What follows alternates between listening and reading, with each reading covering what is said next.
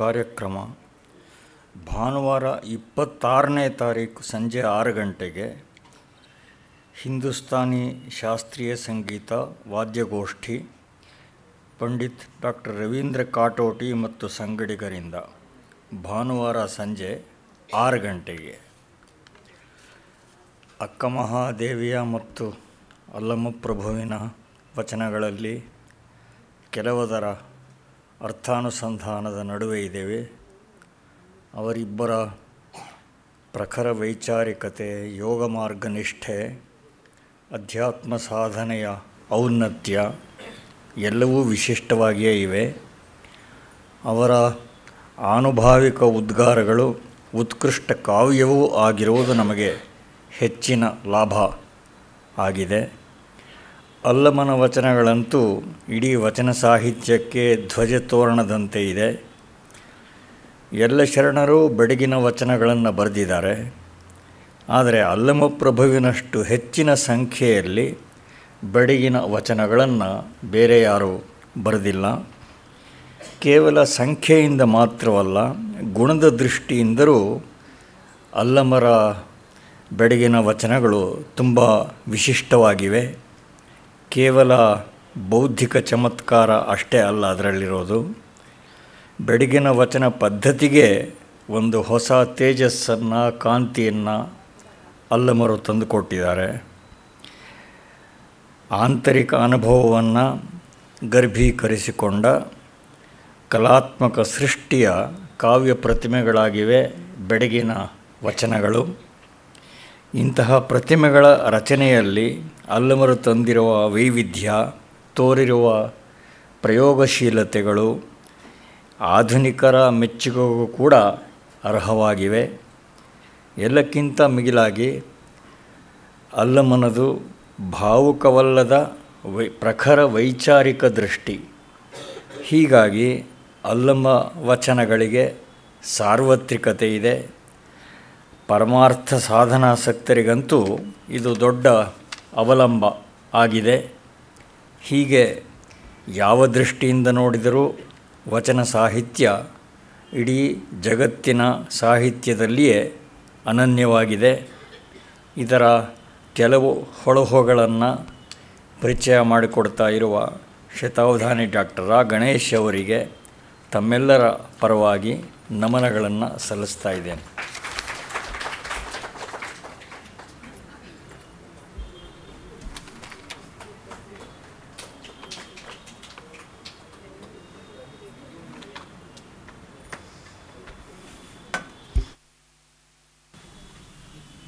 ನಮಸ್ಕಾರ.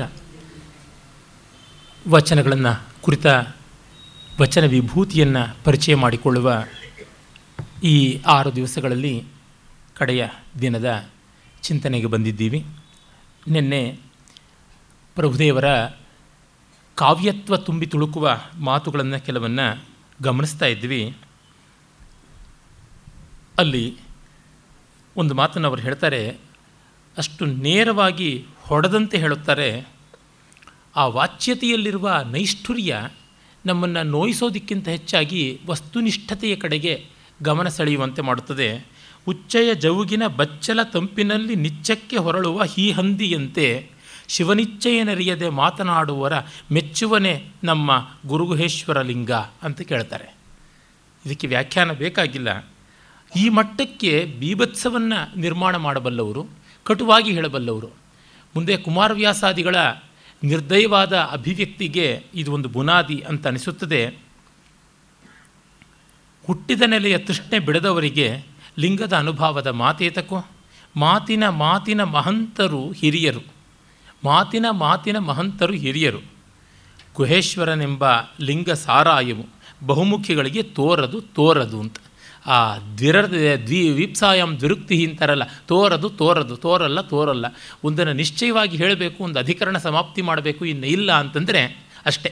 ಆ ರೀತಿಯಾಗಿ ಅನಾವೃತ್ತಿ ಶಬ್ದಾದ ಅನಾವೃತ್ತಿ ಶಬ್ದಾತ್ ಪ್ರತಿಷ್ಠತಿ ಪ್ರತಿಷ್ಠತಿ ಅಂತ ಹಾಗೆ ಹೇಳಿದಂತೆ ಅವರು ಹದ ಹಾಕಿಬಿಡ್ತಾರೆ. ಬಹುಮುಖಿಗಳಿಗೆ ಅನ್ನುವಾಗ ಅನೇಕಾಂತಿಗಳಿಗೆ ಅನ್ನುವ ಅರ್ಥ.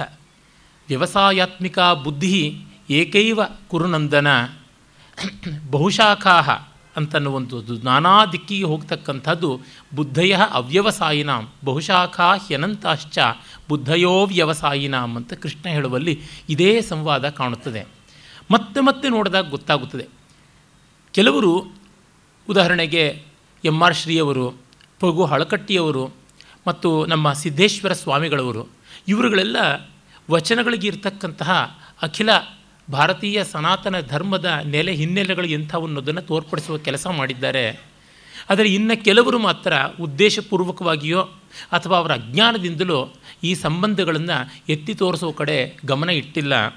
ಇದೊಂದು ಅನ್ಯಾಯ.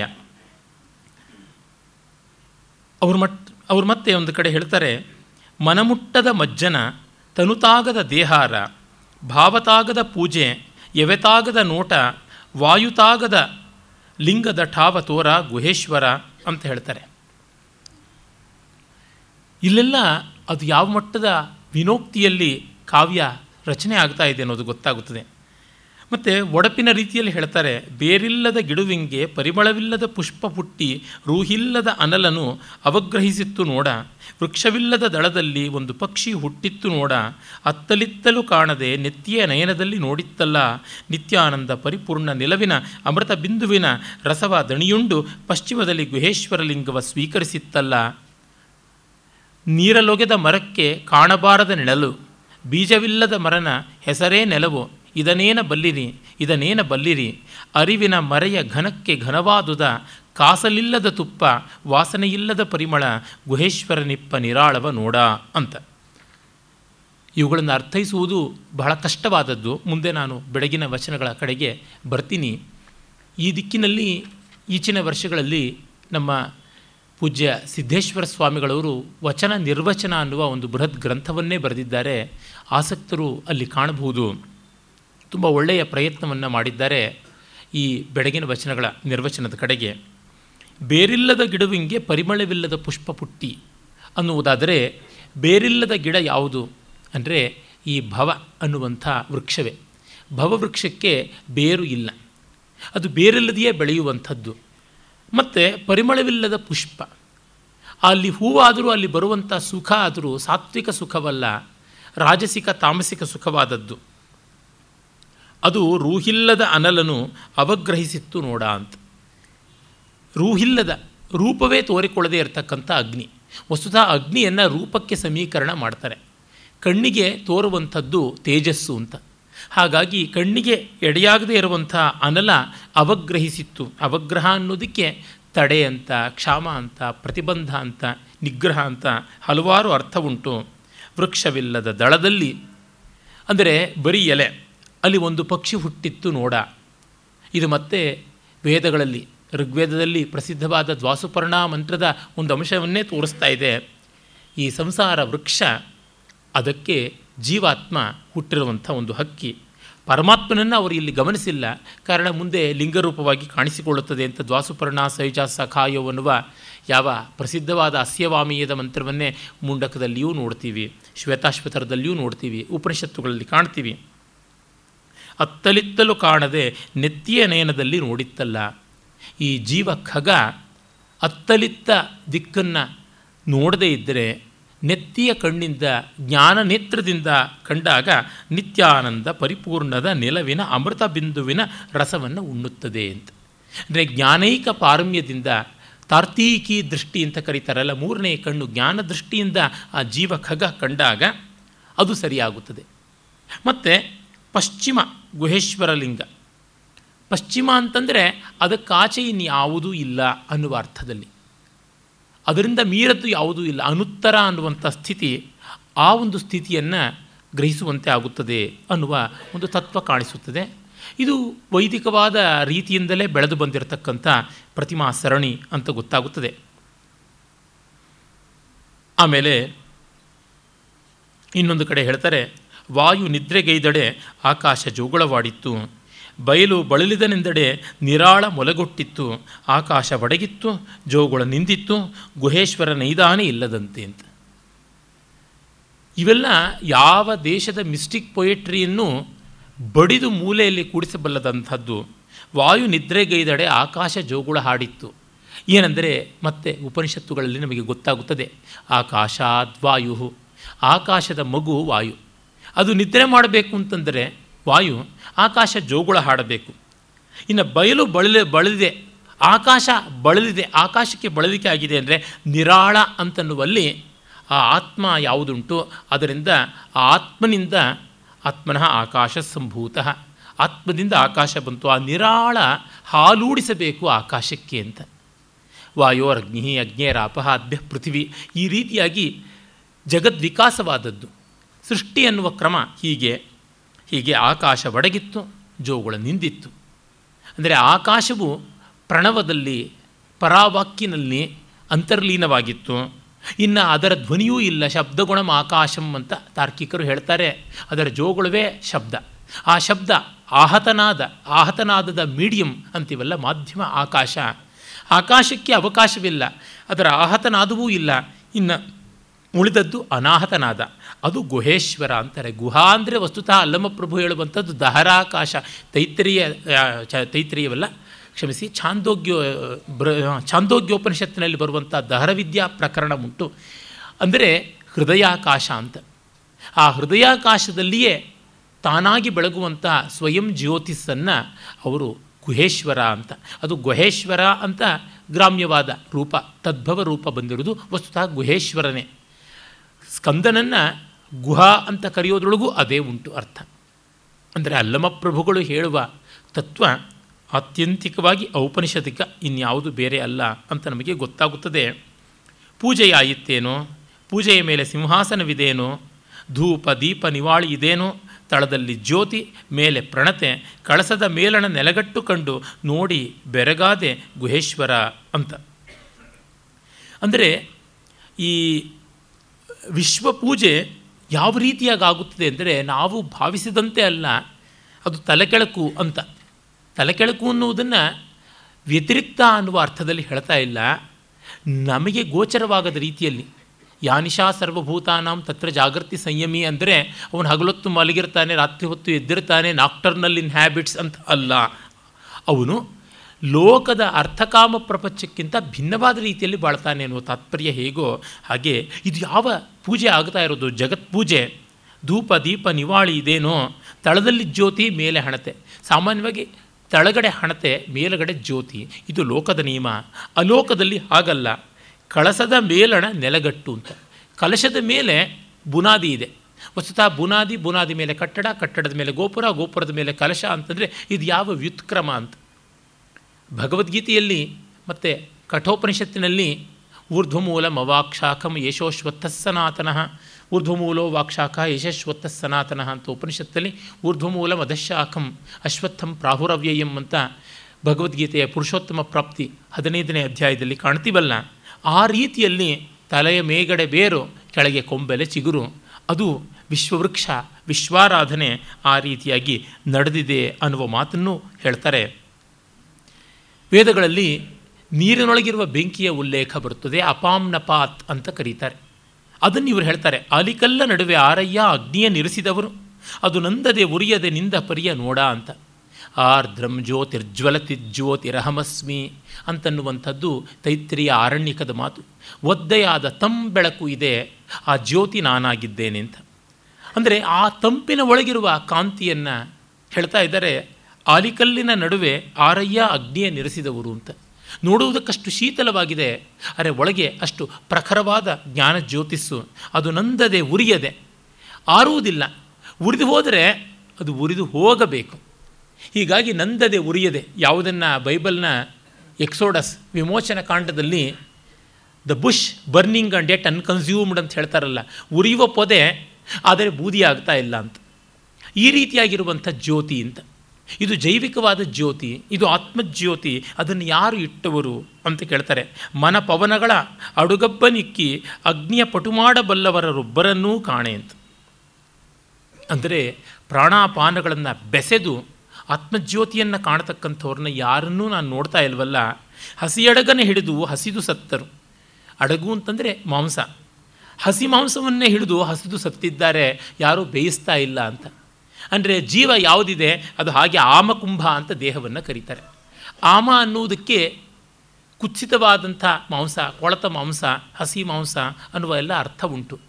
ಈ ದೇಹ ಅನ್ನುವುದು ಮಾಂಸದ ಮುದ್ದೆ ಅನ್ನುವಲ್ಲಿ ಆಮಕುಂಭ. ಅದನ್ನು ಪಾಕಗೊಳಿಸಬೇಕು, ತಪಸ್ಸಿನಿಂದ ಅದನ್ನು ಪಾಕ ಮಾಡಬೇಕು.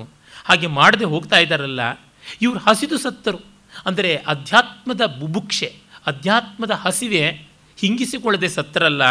ಗುಹೇಶ್ವರ ಲಿಂಗದಲ್ಲಿ ಪ್ರಾಣಲಿಂಗಿಗಳ ಪೂರ್ವ ಅಂತ ಬೇರೆ ಬೇರೆ ಹಂತದ ಲಿಂಗಗಳು ಉಂಟು. ಇಷ್ಟಲಿಂಗ ಪ್ರಾಣಲಿಂಗವಾಗಬೇಕು, ಪ್ರಾಣಲಿಂಗ ಭಾವಲಿಂಗವಾಗಬೇಕು, ಅದು ನಿರ್ಲಿಂಗವಾಗಬೇಕು. ಅದು ಆಗ್ತಾ ಇಲ್ಲವಲ್ಲ ಅನ್ನುವ ಮಾತನ್ನು ಅವರು ಹೇಳ್ತಾ ಇದ್ದಾರೆ.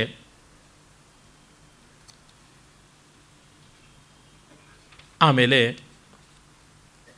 ನಾವು ಅಲ್ಲಮಪ್ರಭುಗಳ ಹಲವು ವಚನಗಳನ್ನು ಮತ್ತಷ್ಟು ಕಾಣಬಹುದು. ಎನ್ನ ನಾನರಿಯದಂದು ಮುನ್ನ ನೀನೇನಾಗಿರ್ದೆ ಹೇಳ, ಮುನ್ನ ನೀ ಬಾಯಿ ಮುಚ್ಚಿಕೊಂಡಿರ್ದೆ ಎಂಬುದ ನಾ ನಿನ್ನ ಕಣ್ಣಿಂದ ಕಂಡೆನು. ಎನ್ನ ನಾನು ಅರಿದ ಬಳಿಕ ಇನ್ನು ನೀ ಬಾಯ್ದೆರೆದು ಮಾತನಾಡಿದಳೆ ಅದನ್ನು ಎನ್ನ ಕಣ್ಣಿಂದ ಕಂಡು ನಾಚಿದೆ ನೋಡ. ಎನ್ನ ಕಾಂಬ ನಿನಗೆ ನಿನ್ನ ಕಾಂಬ ಎನಗೆ ಸಂಬಂಧ ಒಂದೇ ನೋಡ. ಗುಹೇಶ್ವರ ನಿನ್ನ ಬೆಡಗಿನ ಬಿನ್ನಣದ ಪರಿಯ ನಾನು ಅರಿದೆ ನೋಡ ಅಂತಂತಾರೆ. ಎನ್ನನ್ನು ಅಂದರೆ ನನ್ನನ್ನು ನಾನು ಅರಿಯದೇ ಇರುವಾಗ ನೀನು ಏನಾಗಿದ್ದೆ? ಇಂಥ ದೊಡ್ಡ ಪ್ರಶ್ನೆ. ನಾನು ಆತ್ಮಜ್ಞಾನ ಮಾಡಿಕೊಳ್ಳುವ ಮುನ್ನ ಬ್ರಹ್ಮ ಏನಾಗಿತ್ತು? ನನ್ನ ಪಾಲಿಗೆ ಇಲ್ಲವಾಗಿತ್ತು. Out of sight is out of mind ಅಂತೀವಿ, out of mind is out of existence ಅಂತ ಅನ್ನಬೇಕು. ಮುನ್ನ ನೀ ಬಾಯಿ ಮುಚ್ಚಿಕೊಂಡಿದ್ದೆ, ಆ ಬ್ರಹ್ಮವಸ್ತು ಸ್ತಬ್ಧವಾಗಿತ್ತು ಅನ್ನೋದನ್ನು ನಾನು ನಿನ್ನ ಕಣ್ಣಿಂದ ಕಂಡೇನು. ಆಮೇಲೆ ನಾನು ನೀನಾದಾಗ ನಿನ್ನ ಕಣ್ಣಿಂದ ನೋಡಿದಾಗ ಗೊತ್ತಾಯಿತು ನಾನು ನಿನ್ನನ್ನು ಅರಿಯುವ ಮುನ್ನ ನೀನು ನನ್ನ ಪಾಲಿಗೆ ಇರಲೇ ಇರಲಿಲ್ಲವಲ್ಲ ಅಂತನ್ನುವಂಥದ್ದು. ಅಂದರೆ ಜಗತ್ತೆಲ್ಲವೂ ನಾವು ಕಂಡಾಗ ಉಂಟು, ಇಲ್ಲದಾಗ ಇಲ್ಲ. ಆ ಜಗದಂತರ್ಯಾಮಿಯೂ ಅಷ್ಟೇ. ಬೃಹದಾರಣ್ಯಕ ಹೇಳ್ತದೆ, ನ ಬ್ರಹ್ಮಣಸ್ತು ಕಾಮಾಯ ಬ್ರಹ್ಮ ಪ್ರಿಯಂ ಭವತಿ, ಆತ್ಮನಸ್ತು ಕಾಮಾಯ ಬ್ರಹ್ಮ ಪ್ರಿಯಂ ಭವತಿ. ಅಂದರೆ ಬ್ರಹ್ಮವೂ ಕೂಡ ನನಗಾಗಿ ಬೇಕೇ ಹೊರತು ಇನ್ಯಾವುದಕ್ಕೂ ಅಲ್ಲ, ಅದಕ್ಕಾಗಿ ಅದು ಪ್ರಿಯವಾಗೋಲ್ಲ ಅನ್ನುವಂತೆ. ಎನ್ನ ನಾನು ಅರಿತ ಬಳಿಕ ಇನ್ನು ನೀ ಬಾಯ್ದೆರೆದು ಮಾತನಾಡಿದರೆ, ಇನ್ನು ನೋಡಿ ಇದು ಎಷ್ಟು ಭವ್ಯವಾದ ಮಾತನ್ನು, ವಿರೋಧಾಭಾಸವನ್ನು ಹೇಳ್ತಾರೆ. ನಾನು ನನ್ನನ್ನು ಕಂಡ ಬಳಿಕ ಅರಿತ ಬಳಿಕ ನೀನು ಬ್ರಹ್ಮವಸ್ತು ನಾನು ಅಂತ ಬಾಯಿ ತೆರೆದು ಮಾತನಾಡಿದರೆ ಅದನ್ನು ಎನ್ನ ಕಣ್ಣಿಂದ ಕಂಡು, ಈಗ ನಿನ್ನ ಕಣ್ಣಲ್ಲ ನೀನು ನಾನಾಗ್ಬಿಟ್ಟಿರೋದ್ರಿಂದ ನನ್ನ ಕಣ್ಣಿಂದಲೇ ಕಾಣ್ತೀನಿ, ಸಾಕ್ಷಾತ್ ಅಹಂ ಬ್ರಹ್ಮಾಸ್ಮಿ ಭಾವದಿಂದಲೇ ಕಾಣ್ತೀನಿ. ಕಂಡಾಗ ನಾಚಿದೆ, ಅಯ್ಯೋ ಬ್ರಹ್ಮ ಮಾತಾಡ್ತಾ ಇದೆಯಲ್ಲ ಅಂದರೆ ಅದು ತ್ರಿಪುಟಿಯ ಚೌಕಟ್ಟಿಗೆ ಬಂತಲ್ಲ ಅಂತ. ಅಂದರೆ ಅವಿಜ್ಞಾತೆ ಪರೇ ತತ್ವೇ ಶಾಸ್ತ್ರಾಧೀತಿಸ್ತು ನಿಷ್ಫಲ, ವಿಜ್ಞಾತೆಪಿ ಪರೇ ತತ್ವೇ ಶಾಸ್ತ್ರಾಧೀತಿಸ್ತು ನಿಷ್ಫಲ. ಬ್ರಹ್ಮವನ್ನು ತಿಳಿಸಲಾಗದು, ಬ್ರಹ್ಮವಾದ ಮೇಲೂ ಹೇಳಲಾಗದು.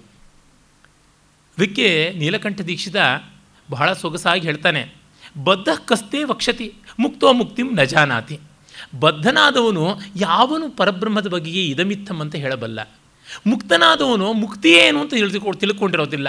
ಅಂದರೆ ಬಂಧದಿಂದ ಅತೀತನಾದ ಮೇಲೆ ಬಂಧ ಯಾವುದು ಮುಕ್ತಿ ಯಾವುದು ಅನ್ನೋ ದ್ವಂದ್ವ ಕಾಡದೇ ಇರೋದ್ರಿಂದ ಯಾತಕ್ಕೆ ಹೇಳಬೇಕು, ಅವನು ಹೇಳಲಾರ. ಹಾಗಾಗಿ ನೀನು ಮಾತನಾಡುವುದೇ ಆದರೆ ನಾನು ನಾಚಿದೆ ಅಂತ. ಅಂದರೆ ಮೋಕ್ಷವಾಗುವ ಮುನ್ನ ವೇದಾಂತದ ಮಾತಾಡುವುದು ಬೂಟಾಟಿಕೆ ಆದರೆ, ಮೋಕ್ಷವಾದ ಮೇಲೆ ವೇದಾಂತದ ಬಗ್ಗೆ ಮಾತನಾಡುವುದು ನಾಚಿಕೆಗೇಡು ಅಂತ. ಎನ್ನ ಕಾಂಬ ನಿನಗೆ ನಿನ್ನ ಕಾಂಬ ನನಗೆ ಒಂದೇ ಸಂಬಂಧ. ಒಂದು ಸಂಬಂಧ ಯಾವುದು? ಎರಡು ಒಂದೇ ಎನ್ನುವುದೇ. ಗುಹೇಶ್ವರ ನಿನ್ನ ಬೆಡಗಿನ ಬಿನ್ನಣವ ನಾನರಿದೆ ನೋಡ. ಬೆಡಗು ಅನ್ನುವಲ್ಲಿ ಒಗಟು, ಆ ಒಗಟಿನ ಬಿನ್ನಣ ಸೌಂದರ್ಯ ಏನು ಅನ್ನುವುದು ಗೊತ್ತಾಯಿತು. ಇದು ಇಬ್ಬಾಯಿ ಖಡ್ಗ, ಈ ಕಡೆಯಿಂದಲೂ ಆ ಕಡೆಯಿಂದಲೂ ಕುಯ್ಯುವಂಥದ್ದು. ಗರಗಸ ಹೋಗುತ್ತಲೂ ಕುಯ್ಯುತ್ತದೆ, ಬರುತ್ತಲೂ ಕುಯ್ಯುತ್ತದೆ. ಈ ಕಾರಣದಿಂದ ಇದನ್ನು ಹೇಗೆ ಹೇಳುವುದು?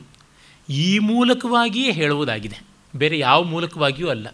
ಬೃಹದಾರಣ್ಯಕದ ಮುನಿಕಾಂಡದಲ್ಲಿ ಗಾರ್ಗಿ ಮತ್ತು ಯಾಜ್ಞವಲ್ಕ್ಯರ ಸಂವಾದ ಬರುತ್ತದಲ್ಲ, ಆ ಸಂದರ್ಭದಲ್ಲಿಯೇ ಶಾಸ್ತ್ರದ ಮೂಲಕವಾಗಿ ಅನಿರ್ವಾಚ್ಯವಾದ ಬ್ರಹ್ಮವನ್ನು ಹೇಗೆ ತಿಳಿಸಿಕೊಡುವುದು ಅನ್ನೋ ಪ್ರಶ್ನೆ ಕೇಳ್ತಾಳೆ. ಎರಡು ಪ್ರಶ್ನೆ ಕೇಳ್ತಾಳೆ. ಒಂದು ಪರಂಪರೆಯಿಂದ ಹೋಗ್ತಲೇ ಇರತಕ್ಕಂಥದ್ದು, ಈ ಜಗತ್ತು ಯಾವುದರಿಂದ ಓತಪ್ರೋತವಾಗಿದೆ, ವಾಯು ಯಾವುದರಿಂದ ಓತಪ್ರೋತವಾಗಿದೆ, ಆಕಾಶ ಯಾವುದರಿಂದ ಓತಪ್ರೋತವಾಗಿದೆ ಅಂತ ಪುಂಖಾನುಪುಂಖವಾಗಿ ಬೆಳೆಸ್ಕೊಂಡು ಹೋಗುವಂಥದ್ದು. ಅಂದರೆ ಯಾವುದನ್ನು ನಾವು ಅನವಸ್ಥಾ ದೋಷ ಬರಬಹುದೋ ಆ ರೀತಿ ನೆವರೆಂಡಿಂಗ್ ಸೀರೀಸ್, ಆ ರೀತಿಯಾದ ಒಂದು ಪ್ರಶ್ನೆ. ಮತ್ತೊಂದು ಅನಿರ್ವಾಚ್ಯವಾದ ಬ್ರಹ್ಮವು ನಿರ್ವಾಚ್ಯವಾಗಬಲ್ಲುದೇ ಶಾಸ್ತ್ರದಿಂದ? ಹಾಗಿಲ್ಲವಾದರೆ ಅದಕ್ಕೆ ಶಾಸ್ತ್ರ ಪ್ರಾಮಾಣ್ಯವಿಲ್ಲ. ಶಾಸ್ತ್ರ ಪ್ರಾಮಾಣ್ಯ ಇಲ್ಲ ಅಂದರೆ ಬ್ರಹ್ಮ ಇಲ್ಲ. ಇಲ್ಲ ಬ್ರಹ್ಮಕ್ಕೆ ಪ್ರಾಮಾಣ್ಯ ತೋರಿಸ್ತೀನಿ ಅಂದರೆ ಅನಿರ್ವಾಚ್ಯವಾದದನ್ನು ವಾಚ್ಯ ಮಾಡಿದ ವದತೋ ವ್ಯಾಘಾತದ ದೋಷ ಬರುತ್ತದೆ. ಆಗ ನೇತಿ ನೇತಿ ಕ್ರಮದಿಂದಲೇ ಹೇಳಬೇಕು, ಬೇರೆ ರೀತಿಯಿಂದ ಅಲ್ಲ. ವೇದಾಂತ ಏನು ಹೇಳುತ್ತದೆ ಅದನ್ನೇ ಅಲಂಕಾರಶಾಸ್ತ್ರ, ಸಾಹಿತ್ಯಶಾಸ್ತ್ರ, ಧ್ವನಿಮಾರ್ಗದಿಂದ ಹೇಳುತ್ತದೆ. ಇದು ಹೇಳಲಾಗದ್ದು ಅನ್ನುವಂಥದ್ದನ್ನು ಬಹಳ ಪರ್ಯಾಯವಾಗಿ ತಿಳಿಸುತ್ತದೆ. ಅದಕ್ಕಾಗಿಯೇ ಅಲಂಕಾರಗಳು, ಅದಕ್ಕಾಗಿಯೇ ಧ್ವನಿವಿಶೇಷಗಳು ಬಂದಂಥವು. ದ ಮ್ಯೂಸಿಕ್ ಆಫ್ ಸೈಲೆನ್ಸ್ ಅಂತೀವಲ್ಲ, ನಾದ ಇರುವುದು ಎರಡು ಸ್ವರಗಳ ನಡುವೆ ಅಂತೀವಲ್ಲ, ಆ ರೀತಿಯಲ್ಲಿ ಕಾಣಿಸಿಕೊಳ್ಳುವಂಥದ್ದನ್ನು ಗಮನಿಸಬೇಕು. ಆಮೇಲೆ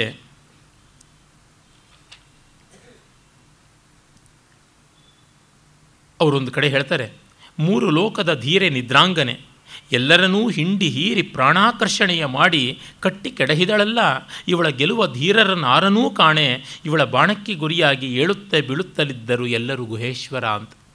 ಆ ನಿದ್ರೆಯನ್ನು ಅದ್ಭುತವಾಗಿ ಒಂದು ಧೀರಾಂಗನೆ ಅಂತ ಪ್ರತಿಮೀಕರಿಸ್ತಾ ಇದ್ದಾರೆ. ಅಂದರೆ ಇಲ್ಲಿ ಅಧ್ಯವಸಾಯ ಉಂಟು, ಆ ಕಾರಣ ಉತ್ಪ್ರೇಕ್ಷೆ. ಮೂರು ಲೋಕದ ಧೀರೆ ನಿದ್ರಾಂಗನೆ, ಇಲ್ಲಿ ಉಪಚಾರ ವಕ್ರತಾ ಅನ್ನುವ ಒಂದು ವಕ್ರೋಕ್ತಿ ಕೂಡ ಕಾಣಿಸಿಕೊಳ್ಳುತ್ತದೆ. ಎಲ್ಲರನ್ನೂ ಹೀರಿ ಪ್ರಾಣಾಕರ್ಷಣೆ ಮಾಡ್ತಾ ಇದ್ದಾಳೆ ಅಂದರೆ ಅವರವರ ಮನೋವ್ಯಕ್ತಿತ್ವ, ದೇಹ ವ್ಯಕ್ತಿತ್ವ ಎಲ್ಲ ಇಲ್ಲದಂತೆ ಮಾಡ್ತಾ ಇದ್ದಾಳೆ. ಇವರನ್ನು, ನಿದ್ರೆಯನ್ನು ಗೆಲ್ಲುವ ಧೀರರು ಯಾರೂ ಇಲ್ಲ. ಅಂದರೆ ಸುಷುಪ್ತಿಯಲ್ಲಿ ನಾವು ಕಂಡುಕೊಂಡ ಆ ಅನುಭವಿಸಿದ ಬ್ರಹ್ಮಾನಂದ ಜಾಗೃತಿಗೂ ಬಂದಾಗ ಅದು ತುರಿಯ, ಅದು ಆಗ್ತಾ ಇಲ್ಲವಲ್ಲ. ಎಲ್ಲರೂ ಬೀಳ್ತಾನೇ ಇದ್ದಾರೆ, ನಿದ್ರೆಗೆ ಏಳ್ತಾ ಇಲ್ಲ. ರಾತ್ರಿ ಎಂಬ ಹುತ್ತಿನೊಳಗೆ ನಿದ್ರೆ ಎಂಬ ಕಾಳೋರಗ, ಹೆಡೆಯೆತ್ತಿ ಆಡಿ ಅಟ್ಟಿ ಕಚ್ಚಲು ಒಡನೆ ಅಂಜನ ಸಿದ್ಧರ ಅಂಜನ ಕರಗಿತ್ತು, ಘಟಿಕಾಸಿದ್ಧರ ಘಟಿಕೆ ಉರುಳಿತ್ತು, ಯಂತ್ರಿಗಳ ಯಂತ್ರ ಅದ್ದಿ ಹೋಯಿತು, ಮಂತ್ರಿಗಳ ಮಂತ್ರ ಮರೆತು ಹೋಯಿತು, ಔಷಧಿಕರ ಔಷಧವನ್ನು ಅಳಿಗೊಂಡಿತ್ತು, ಸರ್ವವಿದ್ಯಾಮುಖದ ಜ್ಯೋತಿ ನಂದಿತ್ತು, ಇದರ ವಿಷವ ಪರಿಹರಿಸುವವರಾರನೂ ಕಾಣೆ. ಅಂದರೆ ಬೃಹದಾರಣ್ಯಕೋಪನಿಷತ್ತಿನಲ್ಲಿಯೇ ಜನಕ ಯಾಜ್ಞವಲ್ಕ್ಯ ಸಂವಾದ, ಮತ್ತದೇ ಮುನಿಕಾಂಡದಲ್ಲಿ ಬರುವಂಥದ್ದು. ನ ತತ್ರ ಬ್ರಾಹ್ಮಣೋ ಬ್ರಾಹ್ಮಣೋ ಭವತಿ, ನ ತತ್ರ ಪೌಲ್ಕಸೋ ಭವತಿ ಅಂತ ಹೇಳ್ಕೊಂಡು ಹೋಗ್ತಾರಲ್ಲ, ಅತ್ರ ವೇದ ಅವೇದಾ, ನ ತತ್ರ ಅರ್ಥಾಹ ನ ತತ್ರ ಅಶ್ವಾಹ ಅಂತೆಲ್ಲ ಹೇಳ್ತಾರೆ. ನಿದ್ರೆಯಲ್ಲಿ ಯಾರೂ ಇಲ್ಲ, ಯಾವುದೂ ಇಲ್ಲ. ಆ ರಾತ್ರಿ ಎಂಬ ಹುತ್ತದೊಳಗೆ ನಿದ್ರೆ ಎಂಬ ಕಾಳೋರಗ, ಸಾವಯವ ರೂಪಕ ಅಲಂಕಾರ ಮಾಡಿದ್ದಾರೆ. ಹೆಡೆಯೆತ್ತಿ ಆಡಿ ಅಟ್ಟಿ ಕಚ್ಚಲು ಒಡನೆ, ಆ ನಿದ್ರೆ ಎಂಬ ಕಾಳೋರಗ ಒಮ್ಮೆ ಕಚ್ಚಿದಾಗ ಅಂಜನ ಸಿದ್ಧರು ಅಂತ ಅಂದುಕೊಂಡ್ರು, ಅಂಜನ ಕರಗಿ ಹೋಯಿತು, ಅಂಜನವನ್ನು ಹಾಕಿ ನೋಡಬಲ್ಲದರೊಳಗೆ ಪ್ರವೀಣರು ಅಂತ. ಇನ್ನು ಘಟಿಕಾ ಸಿದ್ಧರು ಅಂತಂದರೆ ಸಿದ್ಧ ಘಟಿಕೆಯನ್ನು ಬಾಯಿನಲ್ಲಿಟ್ಕೊಂಡು ಹಾರ್ತೀವಿ, ಅಗ್ನಿಸ್ತಂಭನ ಜಲಸ್ತಂಭನಾದಿಗಳು ಮಾಡ್ತೀವಿ, ಅವರೂ ಕೂಡ ಘಟಿಕೆ ಉರುಳಿ ಹೋಗುತ್ತದೆ. ಯಂತ್ರಗಳನ್ನು ಬರೆದು ಅದನ್ನು ತಾಯಿತ್ವಗಳಾಗಿ ಮಾಡಿ ಅಲೌಕಿಕ ಶಕ್ತಿಗಳನ್ನು ಸಂಪಾದಿಸಿಕೊಡ್ತೀವಿ ಅನ್ನೋರು ಯಂತ್ರ ಮರೆತು ಹೋಗುತ್ತದೆ. ಮಂತ್ರವಿದರ ಮಂತ್ರಗಳು ಹೊರಟು ಹೋಗುತ್ತವೆ. ಇನ್ನು ಔಷಧಾದಿಗಳ ಮೂಲಕವಾಗಿ ನಾವು ಬೇರೆ ಬೇರೆ ಚಮತ್ಕಾರ ಮಾಡ್ತೀವಿ ಅನ್ನೋದು ಇದೆಲ್ಲ ಅಳಿಗೊಂಡಿತ್ತು, ಹಾಳಾಯಿತು, ಸುಳ್ಳಾಯಿತು. ಇನ್ನು ಸರ್ವ ವಿದ್ಯಾಮುಖದ ಜ್ಯೋತಿ, ಎಲ್ಲ ವಿದ್ಯೆಗಳು, ಎಲ್ಲ ಬಗೆಯ ಅಪರವಿದ್ಯೆ ಅಂತೀವಲ್ಲ, ಅದೆಲ್ಲ ಅಪರವಿದ್ಯಾ ವಿಜ್ಞಾನಿಗಳು ಪೂರ್ಣವಾಗಿ ಅಸ್ತಂಗತರಾಗಿದ್ದಾರೆ, ಕಪ್ಪಿಟ್ಟು ಹೋಗಿದ್ದಾರೆ. ಇದರ ವಿಷವ ಪರಿಹರಿಸುವವರ ಯಾರನೂ ಕಾಣೆ ಅಂತ. ನಿದ್ರೆ ಅಂಥ ದೊಡ್ಡ ಲೆವೆಲರ್ ಆಗಿದೆ. ಹೀಗಾಗಿ ಸುಷುಪ್ತಿಯ ನೆಲೆಯಲ್ಲಿ ನಿಂತು ನೀವು ಆತ್ಮಪಾರಮ್ಯ ಎಂಥದ್ದು ಅನ್ನೋದನ್ನು ವಿವೇಚನೆ ಮಾಡಬೇಕು ಅಂತ ಹೇಳ್ತಾ ಇದ್ದಾರೆ. ಇವೆಲ್ಲ ಭಾರತೀಯ ವೇದಾಂತದ ಸಾಕ್ಷಾತ್ಕಾರ ಹೊರತು ಮತ್ತಿನ್ಯಾವುದೂ ಅಲ್ಲ. ಅಲ್ಲಮರನ್ನು ಇಲ್ಲಿ ಕಾಣಬೇಕು, ವಚನಕಾರರನ್ನು ಇಲ್ಲಿ ನಾವು ನೋಡಬೇಕು. ಹಾಗಲ್ಲದೆ ಇನ್ನೆಲ್ಲೋ ಹುಡುಕ್ತೀವಿ, ಕಮ್ಯುನಿಸಮ್ನಲ್ಲಿ ಹುಡುಕ್ತೀವಿ, ಲೆನಿನಿಸಮಲ್ಲಿ ಹುಡುಕ್ತೀವಿ, ಸ್ಟಾಲಿಸಮ್ನಲ್ಲಿ ಹುಡುಕ್ತೀವಿ, ಮಾವೋಯಿಸಮ್ನಲ್ಲಿ ಹುಡುಕ್ತೀವಿ, ರೆಡ್ ಕಾರಿಡಾರಲ್ಲಿ ಹುಡುಕ್ತೀವಿ ಅಂತಂದರೆ ಎಲ್ಲೂ ಸಿಗೋದಿಲ್ಲ. ಈ ಕಾರಿಡಾರ್ಸ್ ಅಲ್ಲಿಗೆ ಸಿಗುವಂಥವೇ ಅಲ್ಲ. ಹಿಡಿದ ಕೈ ಮೇಲೆ ಕತ್ತಲೆಯಯ್ಯ, ನೋಡುವ ಕಂಗಳ ಮೇಲೆ ಕತ್ತಲೆಯಯ್ಯ, ನೆನೆವ ಮನದ ಮೇಲೆ ಕತ್ತಲೆಯಯ್ಯ, ಕತ್ತಲೆ ಎಂಬುದು ಇತ್ತಲೆಯಯ್ಯ, ಗುಹೇಶ್ವರನೆಂಬುದು ಅತ್ತಲೆಯಯ್ಯ. ಎಂಥ ಶಬ್ದಾಲಂಕಾರದ ಮೂಲಕ ನಿಶ್ಶಬ್ದ ಅಲಂಕಾರ ಮಾಡಿದ್ದಾನೆ. ಹಿಡಿವ ಕೈ ಮೇಲೆ ಕತ್ತಲೆಯಯ್ಯ, ಅಂಧೇನೈವನೀಯ ಮಾನಾಹ ಯಥಾಂಧಾಹ. ಉಪನಿಷತ್ತು ಹೇಳ್ತಾ ಇದೆ ಅದೇ ಮಾತು. ನನಗೆ ವಚನಕಾರರನ್ನ ಕಂಡಾಗಲೆಲ್ಲ ಮನಸ್ಸಿನಲ್ಲಿ ಮತ್ತೆ ಮತ್ತೆ ಸ್ಫುರಿಸುವುದು ವೇದಗಳು, ಉಪನಿಷತ್ತು, ಭಗವದ್ಗೀತೆ, ಆಗಮಗಳು ಇವುಗಳೇ. ಯಾಕೆಂದರೆ ಆಗ ಕನ್ನಡ ಇರಲಿಲ್ಲ. ಅವರು ಏನಾದರೂ ಕನ್ನಡ ಬಳಸುವವರಾಗಿದ್ದರೆ ವೇದರ್ಷಿಗಳು ಹೀಗೆ ಹೇಳ್ತಾ ಇದ್ದರು, ವಚನಕಾರರೇನಾದರೂ ಆ ಕಾಲದಲ್ಲಿದ್ದರೆ ಅವರು ವೇದಗಳನ್ನೇ ಹೇಳಿರ್ತಾ ಇದ್ದರು ಅಂತ ಅನಿಸುತ್ತದೆ. ಅದಕ್ಕಿಂತ ಭಿನ್ನವಾಗಿ ಇಲ್ಲ. ಹಿಡಿವ ಕೈ ಮೇಲೆ ಕತ್ತಲೆಯಯ್ಯ ಅಂದರೆ ಕೈ ಹಿಡಿದು ನಡೆಸುವವರಿದ್ದಾರಲ್ಲ ಅವರು ಕತ್ತಲೆಯವರು. ನೋಡುವ ಕಂಗಳ ಮೇಲೆ ಕತ್ತಲೆಯಯ್ಯ. ಇನ್ನು ನೋಡುವ ಕಣ್ಗಳ ಮೇಲೂ ಸುತ್ತಲೂ ಕವಿದಿರುವುದು ಕತ್ತಲೆ. ಇನ್ನು ನೆನೆವ ಮನದ ಮೇಲೆ ಕತ್ತಲೆ. ಅಂದರೆ ಮನಸ್ಸಿಗೆ ವಿಸ್ಮೃತಿ ಬಂದಿದೆ, ಕಣ್ಣಿಗೆ ದೃಷ್ಟಿರಾಹಿತ್ಯ ಒದಗಿದೆ, ಕೈಗೆ ಸ್ಪರ್ಶರಾಹಿತ್ಯ ಬಂದಿದೆ. ಕತ್ತಲೆ ಎಂಬುದು ಇತ್ತಲೆಯಯ್ಯ. ಇತ್ತ ಕಡೆ ಎನ್ನುವಾಗ ಭವದಲ್ಲಿಯೇ ಕತ್ತಲೆ, ಅಭವದಲ್ಲಿ ಅಲ್ಲ. ಅಪರವಿದ್ಯೆಯಲ್ಲಿ ಕತ್ತಲೆ, ಪರವಿದ್ಯೆಯಲ್ಲಿ ಅಲ್ಲ. ಅಸಂಭೂತಿಯಲ್ಲಿ ಕತ್ತಲೆ, ಸಂಭೂತಿಯಲ್ಲಿ ಕತ್ತಲೆ, ಅಸಂಭೂತಿಯಲ್ಲಿ ಅಲ್ಲ ಅನ್ನುವುದು ಗೊತ್ತಾಗುತ್ತದೆ. ಇನ್ನೊಂದು ಅರ್ಥ ಇದೆ, ಇತ್ತಲೆ ಎರಡು ತಲೆ. ಕತ್ತಲೆ ಎನ್ನುವುದೇ ದ್ವಂದ್ವ. ಅಂದರೆ ಸಂದೇಹ ಬರುವುದು ಎಲ್ಲಿ? ಯತ್ರ ಅನ್ಯತ್ ಪಶ್ಯತಿ ಅನ್ಯಶೃಣೋತಿ ಅನ್ಯದ್ವಿಜಾನಾತಿ ತದಲ್ಪಂ, ಯತ್ರ ನಾನ್ಯತ್ ಪಶ್ಯತಿ ನಾನ್ಯಶೃಣೋತಿ ನಾನ್ಯದ್ವಿಜಾನಾತಿ ಸ ಭೂಮ, ಭೂಮೈವ ಸುಖಂ ನಾಲ್ಪೇ ಸುಖಮಸ್ತಿ ಅಂತ ಛಾಂದೋಗ್ಯ ಭೂಮವಿದ್ಯಾ ಪ್ರಕರಣದಲ್ಲಿ ಸನತ್ಕುಮಾರ ನಾರದ ಸಂವಾದದಲ್ಲಿ ತಿಳಿಸಿಕೊಡುತ್ತದೆಲ್ಲ. ಹಾಗೆ ಕಂಡಾಗ ನಮಗೆ ಗೊತ್ತಾಗುತ್ತದೆ ದ್ವಂದ್ವ ಇರುವಂಥದ್ದೇ ಕತ್ತಲೆ. ದ್ವಂದ್ವವಿರುವವರೆಗೂ ಸಂಕಟ ತಪ್ಪುವುದಲ್ಲ. ಇಂಥದ್ದಿದ್ದಾಗ ಗುಹೇಶ್ವರಲಿಂಗವು ಅತ್ತಲೆಯಯ್ಯ, ಆಚೆಗೇ ಇರುತ್ತದೆ. ಅದು ಕತ್ತಲಿನ ಆಚೆಗೆ. ತಮಸಃ ಪರಸ್ತಾತ್ ನ ತತ್ರ ಸೂರ್ಯೋಭಾತಿ ನ ಚಂದ್ರ ತಾರಕ ನೇಮ ವಿದ್ಯುತೋ ಭಾಂತಿ ಕುತೋಯಂ ಅಗ್ನಿಃ ತಮೇವ ಭಾಂತಮನುಭಾತಿ ಸರ್ವಂ ಯಸ್ಯ ಭಾಸಾ ಸರ್ವಮಿದಂ ವಿಭಾತಿ. ಮುಂಡಕ ಹೇಳುತ್ತದಿಲ್ಲ, ಇದು ನಮಗೆ ಗೊತ್ತಾಗುತ್ತದೆ. ಅದು ಅತ್ತ ಕಡೆಗಿದೆ. ಭಗವದ್ಗೀತೆಯ 15ನೇ ಅಧ್ಯಾಯದಲ್ಲಿ ಕೂಡ ಅದೇ ಮಾತನ್ನು ಹೇಳ್ತದೆ. ಯದ್ಗತ್ವಾ ನನಿವರ್ತಂತೆ ತದ್ಧಾಮ ಪರಮಂ ಮಮ ಅಂತನ್ನುವಲ್ಲಿ ನ ತದ್ಭಾಸಯಿತೇ ಸೂರ್ಯ ನ ಶಶಾಂಕೋ ನ ಪಾವಕಃ ಯದ್ಗತ್ವಾ ನ ನಿವರ್ತಂತೆ ತದ್ಧಾಮ ಪರಮಂ ಮಮ ಅನ್ನುವಲ್ಲಿ ಧಾಮ ಬೆಳಕು. ಆ ಪರಮಂ ಧಾಮ, ಆ ಪರಮವಾದ ಬೆಳಗು. ಅಲ್ಲಿ ಸೂರ್ಯ ಇಲ್ಲ, ಚಂದ್ರ ಇಲ್ಲ, ಅಗ್ನಿ ಇಲ್ಲ, ವಿದ್ಯುತ್ ಇಲ್ಲ, ಯಾವುದೂ ಇಲ್ಲ. ಅದು ಅತ್ತಲೆ, ಅತ್ತಲೆ ಇರುತ್ತದೆ. ಅಲ್ಲಿ ಅತ್ತಲೆ ಅನ್ನುವಲ್ಲಿ ತಲೆಯಿಲ್ಲದಂತೆ ಇರುತ್ತದೆ, ದ್ವಂದ್ವ ಇಲ್ಲದಂತೆ ಇರುತ್ತದೆ ಅನ್ನುವುದು ಕೂಡ ನಮಗೆ ಸ್ಪಷ್ಟವಾಗುತ್ತದೆ. ಇಂಥ ಭವ್ಯವಾಗಿ 10 ವೇದ ಮಂತ್ರಗಳನ್ನು ಒಂದು ವಚನದಲ್ಲಿ ಹೊಸದಿಟ್ಟಿದ್ದಾರಲ್ಲ ತಮ್ಮ ಅನುಭವ ಮಾಡಿಕೊಂಡು. ಮತ್ತು ಕೆಲವು ನಮ್ಮ ಪುಣ್ಯವಶಾತ್ ಸರಳವಾದದ್ದನ್ನು ಹೇಳ್ತಾರೆ. ಅದರೊಳಗೆ ಮಾರ್ಮಿಕವಾದ ಲೋಕನೀತಿ ಮತ್ತು ಲೋಕ ವ್ಯಭಿಚಾರ ವಿಡಂಬನೆ ಕೂಡ ಇರುತ್ತದೆ. ಬಹಳ ಪ್ರಸಿದ್ಧವಾದ ವಚನ ಇದು. ಕೃತಯುಗದಲ್ಲಿ ಶ್ರೀಗುರು ಶಿಷ್ಯಂಗೆ ಬಡಿದು ಬುದ್ಧಿಯ ಕಲಿಸಿದಡೆ ಆಗಲಿ ಮಹಾಪ್ರಸಾದವೆಂದನಯ್ಯ. ತ್ರೇತಾಯುಗದಲ್ಲಿ ಶ್ರೀಗುರು ಶಿಷ್ಯಂಗೆ ಬೈದು ಬುದ್ಧಿ ಕಲಿಸಿದಡೆ ಆಗಲಿ ಮಹಾಪ್ರಸಾದವೆಂದನಯ್ಯ. ದ್ವಾಪರದಲ್ಲಿ ಶ್ರೀಗುರು ಜಂಕಿಸಿ ಬುದ್ಧಿಯ ಕಲಿಸಿದಡೆ ಆಗಲಿ ಮಹಾಪ್ರಸಾದವೆಂದನಯ್ಯ. ಕಲಿಯುಗದಲ್ಲಿ ಶ್ರೀಗುರು ಶಿಷ್ಯಂಗೆ ವಂದಿಸಿ ಬುದ್ಧಿಯ ಕಲಿಸಿದಡೆ ಆಗಲಿ ಮಹಾಪ್ರಸಾದವೆಂದನಯ್ಯ. ಗುಹೇಶ್ವರ, ನಿಮ್ಮ ಕಾಲದ ಕಟ್ಟಳೆಯ ಕಲಿತನಕ್ಕೆ ನಾನು ಬೆರಗಾದೆನು ಅಂತಾರೆ.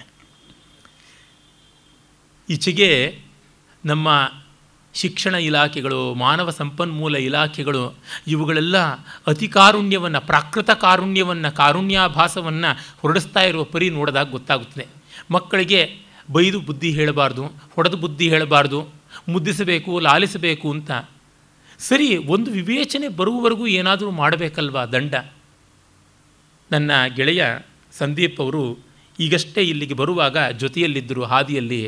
ಅವರು ಮಹಾಪ್ರಸಿದ್ಧರಾದ ಶೋಧಕ ಪತ್ರಿಕೋದ್ಯಮಿ ಅರುಣ್ ಶೌರಿಯವರ ಜೊತೆಗೆ ಮಾತನಾಡಿದ್ದನ್ನು ಹೇಳ್ತಾ ಇದ್ದರು. ಈಚೆಗೆ ಪತ್ರಿಕೆಯಲ್ಲಿ ಇಂದೂ ನೋಡಿದ್ದೀವಿ, ಚೀನಾ ಮತ್ತು ಭಾರತದ ಸ್ನೇಹ ಯಾವ ರೀತಿ ಸಖ್ಯಂ ಸಪ್ತಪದೀನಂ, ಏನು 7 ಹೆಜ್ಜೆ ನಡೀತಾರೋ ನನಗೆ ಗೊತ್ತಿಲ್ಲ, ಭಯವಾಗ್ತಾ ಇದೆ. ಹಾಗಾಗಿ ಹ್ಯಾಮ್ಲೆಟ್ನಲ್ಲಿ ಬರುತ್ತದಲ್ಲ, ಅವನು ಕ್ಲಾಡಿಯಸ್ನ ಒಂದೊಂದು ಮಾತು ಕೂಡ ಹ್ಯಾಮ್ಲೆಟ್ಗೆ ಭಯ ತರಿಸ್ತಾ ಇತ್ತಂತೆ. ಆ ರೀತಿಯಾಗಿ ಕಾಣಿಸುತ್ತದೆ. ಈ ಒಂದು ಚೈನಾ ಮತ್ತು ಭಾರತದ ಸ್ನೇಹಗಳ ಬಗೆಗೆ ಪ್ರಶ್ನೆ ಮಾಡಿದಾಗ ಹೇಳಿದ್ರಂತೆ, with any amount of Germanising tiger cannot be made herbivorous ಅಂತ. ಎಷ್ಟು ಶಾಂತಿ ಮಂತ್ರಗಳು ಹೇಳಿದ್ರೂ ಕೂಡ ಹುಲಿಯನ್ನು ಏನಾದರೂ ಸಸ್ಯಾಹಾರಿಯಾಗಿ ಮಾಡೋಕ್ಕೆ ಸಾಧ್ಯವೇ ಅಲ್ಲ ಅಂತನ್ನುವಂತೆ. ಈ ಅರ್ಥದಲ್ಲಿ ಹೇಗೆ ದಂಡ ಹಾಕಬೇಕು ಅಲ್ಲಿ ದಂಡವನ್ನು ಹಾಕಬೇಕು ಅದನ್ನು ಹೇಳ್ತಾ ಇದ್ದಾರೆ. ಈ ಅಮೇರಿಕನ್ ಕಾರುಣ್ಯ ಪದ್ಧತಿ ಇದೆಯಲ್ಲ ಅದು ತುಂಬ ಅವಿವೇಕದ್ದು. ಪ್ರೀತಿ ತೋರಿಸುವಲ್ಲಿ ಪ್ರೀತಿ ತೋರಿಸಬೇಕು. ತಂದೆ ತಾಯಿಗಳಿಗೆ ಮಗುವಿನ ಮೇಲೆ ಒಂದು ಮಟ್ಟದ ಹಕ್ಕಿಲ್ಲ ಅಂದರೆ ಹೇಗೆ ಸಂತತಿಯ ಬಗ್ಗೆಗಾದರೂ ಪ್ರೀತಿ ಬರುತ್ತದೆ? ಇವರು ಮಾಡುವುದು ಪ್ರಜನನದ ಬಗ್ಗೆನೇ ಜುಗುಪ್ಸೆ ಬರುವಂತೆ, ಉದಾಸೀನ ಮಾಡುವಂತೆ ಆಗುವಂಥದ್ದು. ಈ ಯುರೋಪ್, ಅಮೆರಿಕ ಇತ್ಯಾದಿಯಲ್ಲಿ ಈ ರೀತಿಯಲ್ಲಿ ಚೈಲ್ಡ್ ರೈಟ್ಸ್, ಮತ್ತೊಂದು ರೈಟ್ಸು, ಮಗದೊಂದು ರೈಟ್ಸು, ಚೈಲ್ಡ್ ರೈಟಿಂದ ಮೊದಲುಕೊಂಡು ಭ್ರೂಣದ ರೈಟು, ಇನ್ನು ಅಂಡವೀರ್ಯಗಳ ರೈಟ್ವರೆಗೂ ಹೋಗುತ್ತದೋ ಏನೋ, ಪ್ರಕಾರಾಂತರವಾಗಿ ಹೋಗ್ತಾ ಹೋದರೆ ಇಂಥ ವಿವೇಕ. ಹಾಗೆ ಮಾಡಿದಾಗ ಏನಾಗುತ್ತದೆ, ಯಾರಿಗೂ ಅಪ್ಪ ಒಂದು ಮಗುವನ್ನು ಬೆಳೆಸೋದು ಅಂತಂದರೆ ಒಂದು 100 ಅಶ್ವಮೇಧ ಯಾಗ ಮಾಡಿದಷ್ಟು ಕಷ್ಟ ಆಗುತ್ತದೆ, ಬೇಡ ಅಂತಂದುಕೊಂಡ್ರೆ ಮುಂದಿನ ಜನಾಂಗ ತಯಾರಾಗೋದು ಹೇಗೆ, ಮುಂದಿನ ತಲೆಮಾರಿಗೆ ದುಡಿಯುವ ಕೈಗಳು ಬೆಳೆಯುವ ಹೂಗಳು ಬರುವುದು ಹೇಗೆ? ಅದಕ್ಕೆ ಎಲ್ಲ ಮುದಿ ದೇಶಗಳಾಗ್ತಾ ಇವೆ ಅವು. ಅದಕ್ಕೋಸ್ಕರವಾಗಿ ಇತ್ತ ಕಡೆಗೆ ಮಿಡ್ಲ್ ಈಸ್ಟಿಂದ ಮತ್ತು ನಾರ್ದರ್ನ್ ಆಫ್ರಿಕಾ ಇಂದ ಎಲ್ಲ ಮುಸ್ಲಿಮರನ್ನು ಅವರು ಚೀಪ್ ಲೇಬರ್ ಅಂತ ಅವ್ರನ್ನ ಆಯ್ಕೆ ಮಾಡಿಕೊಂಡು ಈಗ ಇವ್ರ ತಲೆ ಮೇಲೆ ಕೂತು ಇವರು ಒದ್ದಾಡ್ತಾ ಇದ್ದಾರೆ, ಏಳ್ಕೆರೆ ನೀರು ಕುಡಿತಾ ಇದೆ ಯುರೋಪು. ಫ್ರಾನ್ಸ್ ಇರ್ಬೋದು, ಇಂಗ್ಲೆಂಡ್ ಇರ್ಬೋದು, ಅಥವಾ ನೆದರ್ಲ್ಯಾಂಡ್ಸ್ ಇರ್ಬೋದು, ಇವೆಲ್ಲ ತತ್ತರಿಸ್ತಾ ಇವೆ. ನಮಗೆ ಗೊತ್ತಾಗ್ತಾ ಇದೆ ಇದು. ಹೀಗಾಗಿ ಅವಿವೇಕದ ಕಾರುಣ್ಯ ಹೀಗೆ ಹರಿಯುವಂಥದ್ದು ಅಲ್ಲ. ಡಿ ವಿ ಜಿಯವರು ಜೀವನಧರ್ಮಯೋಗದಲ್ಲಿ ಇದರ ಬಗ್ಗೆ ತುಂಬ ಚೆನ್ನಾಗಿ ಎಚ್ಚರಿಸಿದ್ದಾರೆ. ಒಂದಷ್ಟು ಬೇಕು, ಒಂದಷ್ಟು ದಂಡ ಬೇಕು. ಕ್ರಿಯಾ ಕೇವಲ ಮುತ್ತರಂ ಅಂತ ಮಾಘಕವಿ ಶಿಶುಪಾಲವಧದಲ್ಲಿ ಹೇಳ್ತಾನಲ್ಲ, ಆ ಮಟ್ಟಕ್ಕೆ ಬೇಕಾಗುತ್ತದೆ. ಬಲಕಂ ಇರ್ಪುದಲ್ತೆ ತಾಣಂ ಅಂತ ಡಿ ವಿ ಜಿ ಒಂದು ಕಡೆ ಹೇಳ್ತಾರೆ. ಬಲಕ್ಕೂ ಒಂದು ಜಾಗ ಅನ್ನುವುದು ಇದೆ. ಕೃತಯುಗದಲ್ಲಿ ಶ್ರೀಗುರು ಶಿಷ್ಯಂಗೆ ಬಡಿದು ಬುದ್ಧಿ ಕಲಿಸ್ತಾನೆ, ಆಗ ಮಹಾಪ್ರಸಾದ ಅಂತಿದ್ದೆ. ತ್ರೇತಾಯುಗದಲ್ಲಿ ಬೈದು ಬುದ್ಧಿ ಕಲಿಸಿದ್ರು, ಮಹಾಪ್ರಸಾದ. ದ್ವಾಪರ ಯುಗದಲ್ಲಿ ಜಂಕಿಸಿ ಅಂತಂದರೆ ಮುದ್ದಿನ ಗದರಿಕೆಯಿಂದ ಅದು ಆಗ್ತಾ ಇತ್ತು. ಇನ್ನು ಕಲಿಯುಗದಲ್ಲಿ ಶಿಷ್ಯಂಗೆ ವಂದಿಸಿ ಬುದ್ಧಿಯನ್ನು ಕಲಿಸ್ಕೊಡೋದು, ಕಾಲಿಗೆ ಬಿದ್ದು ಅಪ್ಪ ಅಮ್ಮ ಕೇಳು ಅಂತನ್ನುವಂಥದ್ದು. ಗುಹೇಶ್ವರ ನಿಮ್ಮ ಕಾಲದ ಕಟ್ಟಳೆಯ ಕಲಿತನಕ್ಕೆ ಬೆರಗಾದೆನು ಅಂತ. ಈ ಕಲಿತನದಲ್ಲಿ ಮತ್ತೆ ಕಲಿಯುಗ ಇದೆಯಲ್ಲ, ಈ ಕಲಿತನ ಅನ್ನುವಲ್ಲಿ ತುಂಬ ಸೊಗಸಾಗಿ ಕಲಿ ಎನ್ನುವುದಕ್ಕೆ ವೀರ ಅನ್ನುವಂಥ ಅರ್ಥ ಇದೆಯಲ್ಲ ಅದನ್ನು ಬಳಸ್ತಾ ಇದ್ದಾರೆ. ಮತ್ತು ನಿಮ್ಮ ಕಾಲ ಕಟ್ಟಡದ ಕಟ್ಟಳೆಯ ಕಲಿತನ, ಕಲಿ ಅನ್ನೋದಕ್ಕೆ ಅನ್ಯಾಯ ಅಕ್ರಮ ಅನ್ನುವ ಅರ್ಥ ಕೂಡ ಉಂಟು, ಅದನ್ನೂ ಕಂಡು ನನಗೆ ವಿಸ್ಮಯವಾಗ್ತಾ ಇದೆ ಅನ್ನುವ ಮಾತನ್ನು ಹೇಳ್ತಾರೆ. ಮತ್ತು ಅವ್ರು ಹೇಳ್ತಾರೆ, ಭೂಮಿ ನಿನ್ನದಲ್ಲ, ಹೇಮ ನಿನ್ನದಲ್ಲ, ಕಾಮಿನಿ ನಿನ್ನವಳಲ್ಲ, ಅವು ಜಗಕ್ಕಿಕ್ಕಿದ ವಿಧಿ. ಈ ಹೆಣ್ಣು ಹೊನ್ನು ಮಣ್ಣು, ಅದನ್ನು ಮಣ್ಣು ಭೂಮಿ, ಹೊನ್ನು ಹೇಮ, ಹೆಣ್ಣು ಕಾಮಿನಿ, ಹೆಣ್ಣಿನ ಜಾಗದಲ್ಲಿ ಗಂಡು ಇಟ್ಕೊಳ್ಬೋದು, ಏನು ತೊಂದರೆ ಇಲ್ಲ. ಅವು ಜಗಕ್ಕೆ ಇಕ್ಕಿದ ವಿಧಿ. ಇದು ಜಗತ್ತಿಗೆ ಸಂಬಂಧಪಟ್ಟದ್ದು. ಮನುಸ್ಮೃತಿಯಲ್ಲಿ ಬರುತ್ತದೆ, ವೇದಾದ್ವೇದ ಜಗತ್ಕೃತ್ವ ಕಾಂತಾಂಚ ಕನಕಂ ದದೋ ತಾಸು ತೇಷು ವಿರಕ್ತೋ ಯಃ ಸಾಕ್ಷಾತ್ ಭರ್ಗೋ ನರಾಕೃತಿ ಅಂತ. ಆ ಬ್ರಹ್ಮವಸ್ತು ಜಗತ್ತನ್ನು ಎರಡು ವಿಭಾಗ ಮಾಡಿಬಿಟ್ಟು ಒಂದು ಭಾಗ ಹೆಣ್ಣಲ್ಲಿ, ಇನ್ನೊಂದು ಭಾಗ ಹೊನ್ನಲ್ಲಿ ಕೊಡ್ತು ಅಂತ. ಅಂದರೆ ಒಂದು ಅರ್ಥದಲ್ಲಿ ಇನ್ನೊಂದು ಕಾಮದಲ್ಲಿ ಇಡ್ತು ಅನ್ನುವುದು ತಾತ್ಪರ್ಯ. ಈ ಅರ್ಥಕಾಮಗಳಲ್ಲಿ ಯಾವನು ವಿರಕ್ತನೋ ಅವನು ಸಾಕ್ಷಾತ್ ಭರ್ಗ, ಮಹಾದೇವ, ನರಾಕೃತಿಯಾಗಿರುವ ಮಹಾದೇವ, ಮನುಜರೂಪಿನ ಮಹಾದೇವನೇ ಹೌದು ಅಂತಂತಾರೆ ಮನುಗಳು. ಆ ರೀತಿಯಲ್ಲಿಯೇ ಇಲ್ಲಿ ಇದೆಲ್ಲ ಜಗತ್ತು, ಜೀವವಲ್ಲ, ಬ್ರಹ್ಮವಲ್ಲ. ನಿನ್ನ ಒಡವೆ ಎಂಬುದು ಜ್ಞಾನರತ್ನ ಅಂತಪ್ಪ ದಿವ್ಯರತ್ನವ ಕೆಡುಗುಡದೆ ಆ ರತ್ನವ ನೀನು ಅಲಂಕರಿಸಿದೆಯಾದಡೆ ನಮ್ಮ ಗುಹೇಶ್ವರ ಲಿಂಗದಲ್ಲಿ ನಿನ್ನಿಂದ ಬಿಟ್ಟು ಸಿರಿವಂತರೆಲ್ಲ ಕಾಣ ಎಲೆಮನವೇ ಅಂತ. ಈ ಜ್ಞಾನರತ್ನವನ್ನು ಪಡ್ಕೊಳ್ಬೇಕು. ಅಲ್ಲಮ ಪ್ರಭುಗಳಲ್ಲಿ ಜ್ಞಾನೈಕ ಪಾರಮ್ಯವನ್ನು ತುಂಬ ಚೆನ್ನಾಗಿ ನಾವು ನೋಡ್ತೀವಿ. ನಹಿ ಜ್ಞಾನೇನ ಸದೃಶಂ ನಹಿ ಜ್ಞಾನೇನ ಸದೃಶಂ ಪವಿತ್ರಂ ಹೇ ವಿದ್ಯತೆ ಅನ್ನುವ ಗೀತೆಯ ಮಾತಾಗಲಿ, ಪ್ರಜ್ಞಾನಂ ಬ್ರಹ್ಮ ಅನ್ನುವ ಐತರೇಯ ಶ್ರುತಿಯ ಮಾತಾಗಲಿ ಇದೇ ಆಗಿರುವಂಥದ್ದು. ಈ ಜ್ಞಾನ ಪಾರಮ್ಯದಿಂದಲೇ ಜಗತ್ತು ಬೆಳಗುವಂಥದ್ದು. ಅದು ಸ್ವಯಂ ಪ್ರಕಾಶವಾದದ್ದು. ಅದನ್ನು ಅವರು ಇಲ್ಲಿ ತೋರ್ಪಡಿಸ್ತಾರೆ. ಎಣ್ಣೆ ಬೇರೆ ಬತ್ತಿ ಬೇರೆ ಎರಡೂ ಕೂಡಿ ಸೊಡರಾಯಿತು, ಪುಣ್ಯ ಬೇರೆ ಪಾಪ ಬೇರೆ ಎರಡೂ ಕೂಡಿ ಒಡಲಾಯಿತು. ಮಿಗಬಾರದು ಮಿಗದಿರಬಾರದು, ಒಡಲಿಚ್ಛೆಯ ಸಲಿಸದೆ ನಿಮಿಷವಿರಬಾರದು, ಕಾಯ ಗುಣವಳಿದು ಮಾಯಾಜ್ಯೋತಿ ವಾಯುವ ಕೂಡುವ ಮುನ್ನ ಭಕ್ತಿಯ ಮಾಡಬಲ್ಲಡೆ ಆತನೇ ದೇವಾ ಗುಹೇಶ್ವರ ಅಂತಾರೆ. ಅದ್ಭುತವಾದ ವಚನ ಇದು. ಅಂದರೆ ಈ ಜಗತ್ತು ಹೇಗಾಗಿದೆ, ಶಂಕರರು ಬ್ರಹ್ಮಸೂತ್ರದ ಪೀಠಿಕಾ ಭಾಷ್ಯ ಅಂತ ಹೇಳುವ ಅಧ್ಯಾಸ ಭಾಷ್ಯದಲ್ಲಿ ಸತ್ಯಾನೃತೆ ಮಿಥುನೀಕೃತ್ಯ ಅಂತಾರೆ. ಅದನ್ನೇ ಇಲ್ಲಿ ಹೇಳ್ತಾ ಇದ್ದಾರೆ. ಪುಣ್ಯ ಬೇರೆ ಪಾಪ ಬೇರೆ ಎರಡೂ ಸೇರಿ ಒಡಲಾಯಿತು ಅಂತ. ಜಗತ್ತಾದದ್ದು ಸತ್ಯ ಮತ್ತು ಅನೃತಗಳ, ಅಂದರೆ ಪರಮಾರ್ಥ ಮತ್ತು ಪ್ರತಿಭಾಸ ಎರಡೂ ಸೇರಿ ಆದ ವ್ಯಾವಹಾರಿಕ ಸತ್ಯದಿಂದ ಅಂತ, ಸಾಪೇಕ್ಷತೆಯಿಂದಾಗಿ ಆಗುತ್ತದೆ. ಪುಣ್ಯ ಪಾಪಗಳು ಸೇರಿಯೇ ಜಗತ್ತು, ಮೇಧ್ಯಾಮೇಧ್ಯಗಳು ಸೇರಿಯೇ ಜಗತ್ತು, ವ್ಯಕ್ತಾವ್ಯಕ್ತಗಳು ಸೇರಿ ಜಗತ್ತು, ದೃಶ್ಯಾದೃಶ್ಯಗಳು ಸೇರಿ ಜಗತ್ತು, ಮೇಯಾಮೇಯಗಳು ಸೇರಿ ಜಗತ್ತು. ಹೀಗೆ ಆ ದ್ವಂದ್ವ. ಅಮೇಯ ಬ್ರಹ್ಮತತ್ವವಾದರೆ ಮೇಯ ಮಾಯಾತತ್ವ, ಮೇಧ್ಯ ಬ್ರಹ್ಮತತ್ವವಾದರೆ ಅಮೇಧ್ಯ ಮಾಯಾತತ್ವ. ಈ ರೀತಿ ಎಣ್ಣೆ ಬತ್ತಿ ಎರಡೂ ಬೇರೆ, ಅವೆರಡೂ ಸೇರಿಕೊಂಡಾಗ ಸೊಡರು. ಅಂದರೆ ಒಂದು ಪ್ರಕ್ರಿಯೆ ಬೆಳೆಯಬೇಕು ಅಂದರೆ ಇವು ಸೇರಿಕೊಳ್ಳಬೇಕು. ಆದರೆ ಮಿಗಬಾರದು, ಮಿಗದಿರಬಾರದು. ನಾವು ಈ ಮಾಯೆಯ ಆಟಕ್ಕೆ ಸೇರಬಾರದು, ಸೇರದೆಯೂ ಇರಬಾರದು.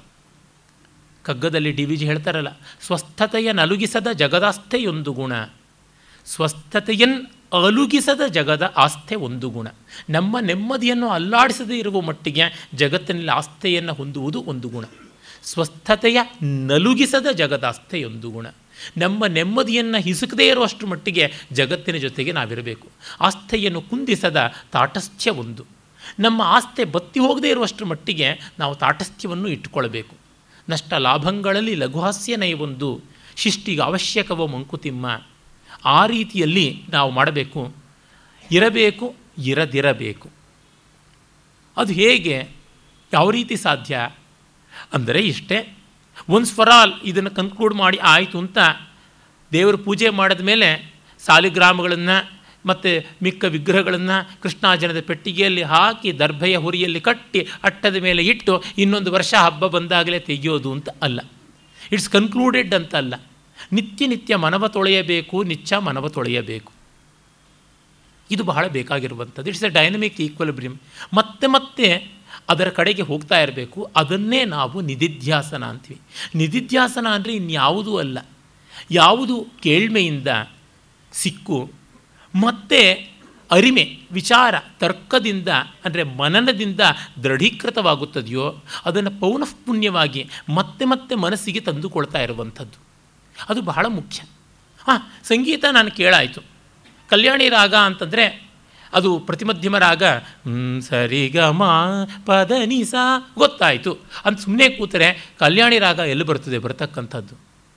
ಮತ್ತೆ ಮತ್ತೆ ಹಾಡ್ಕೊಳ್ತಾ ಇರಬೇಕು, ಹಾಡ್ತಾ ಹಾಡ್ತಾ ರಾಗ, ನರಳ್ತಾ ನರಳ್ತಾ ರೋಗ ಅಂತೀವಲ್ಲ.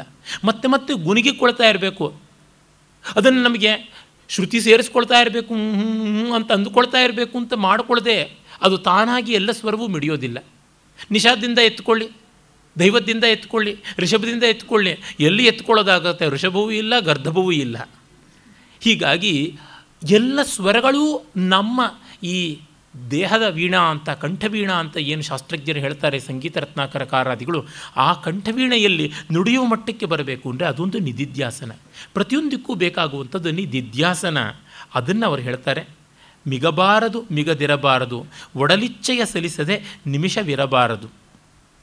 ದೇಹ ಏನು ಬೇಡುತ್ತದೆ ಅದನ್ನು ಕೊಡಬೇಕು, ಮನಸ್ಸು ಬೇಡಿದ್ದನ್ನೆಲ್ಲ ಕೊಡಬಾರದು ಅಂತ. ನೀಡ್ ಅದನ್ನು ಮುಟ್ಟಬೇಕು, ಗ್ರೀಡನ್ನು ಮುಟ್ಟುವಂಥದ್ದಲ್ಲ, ಅದನ್ನು ಕಟ್ಟಬೇಕು.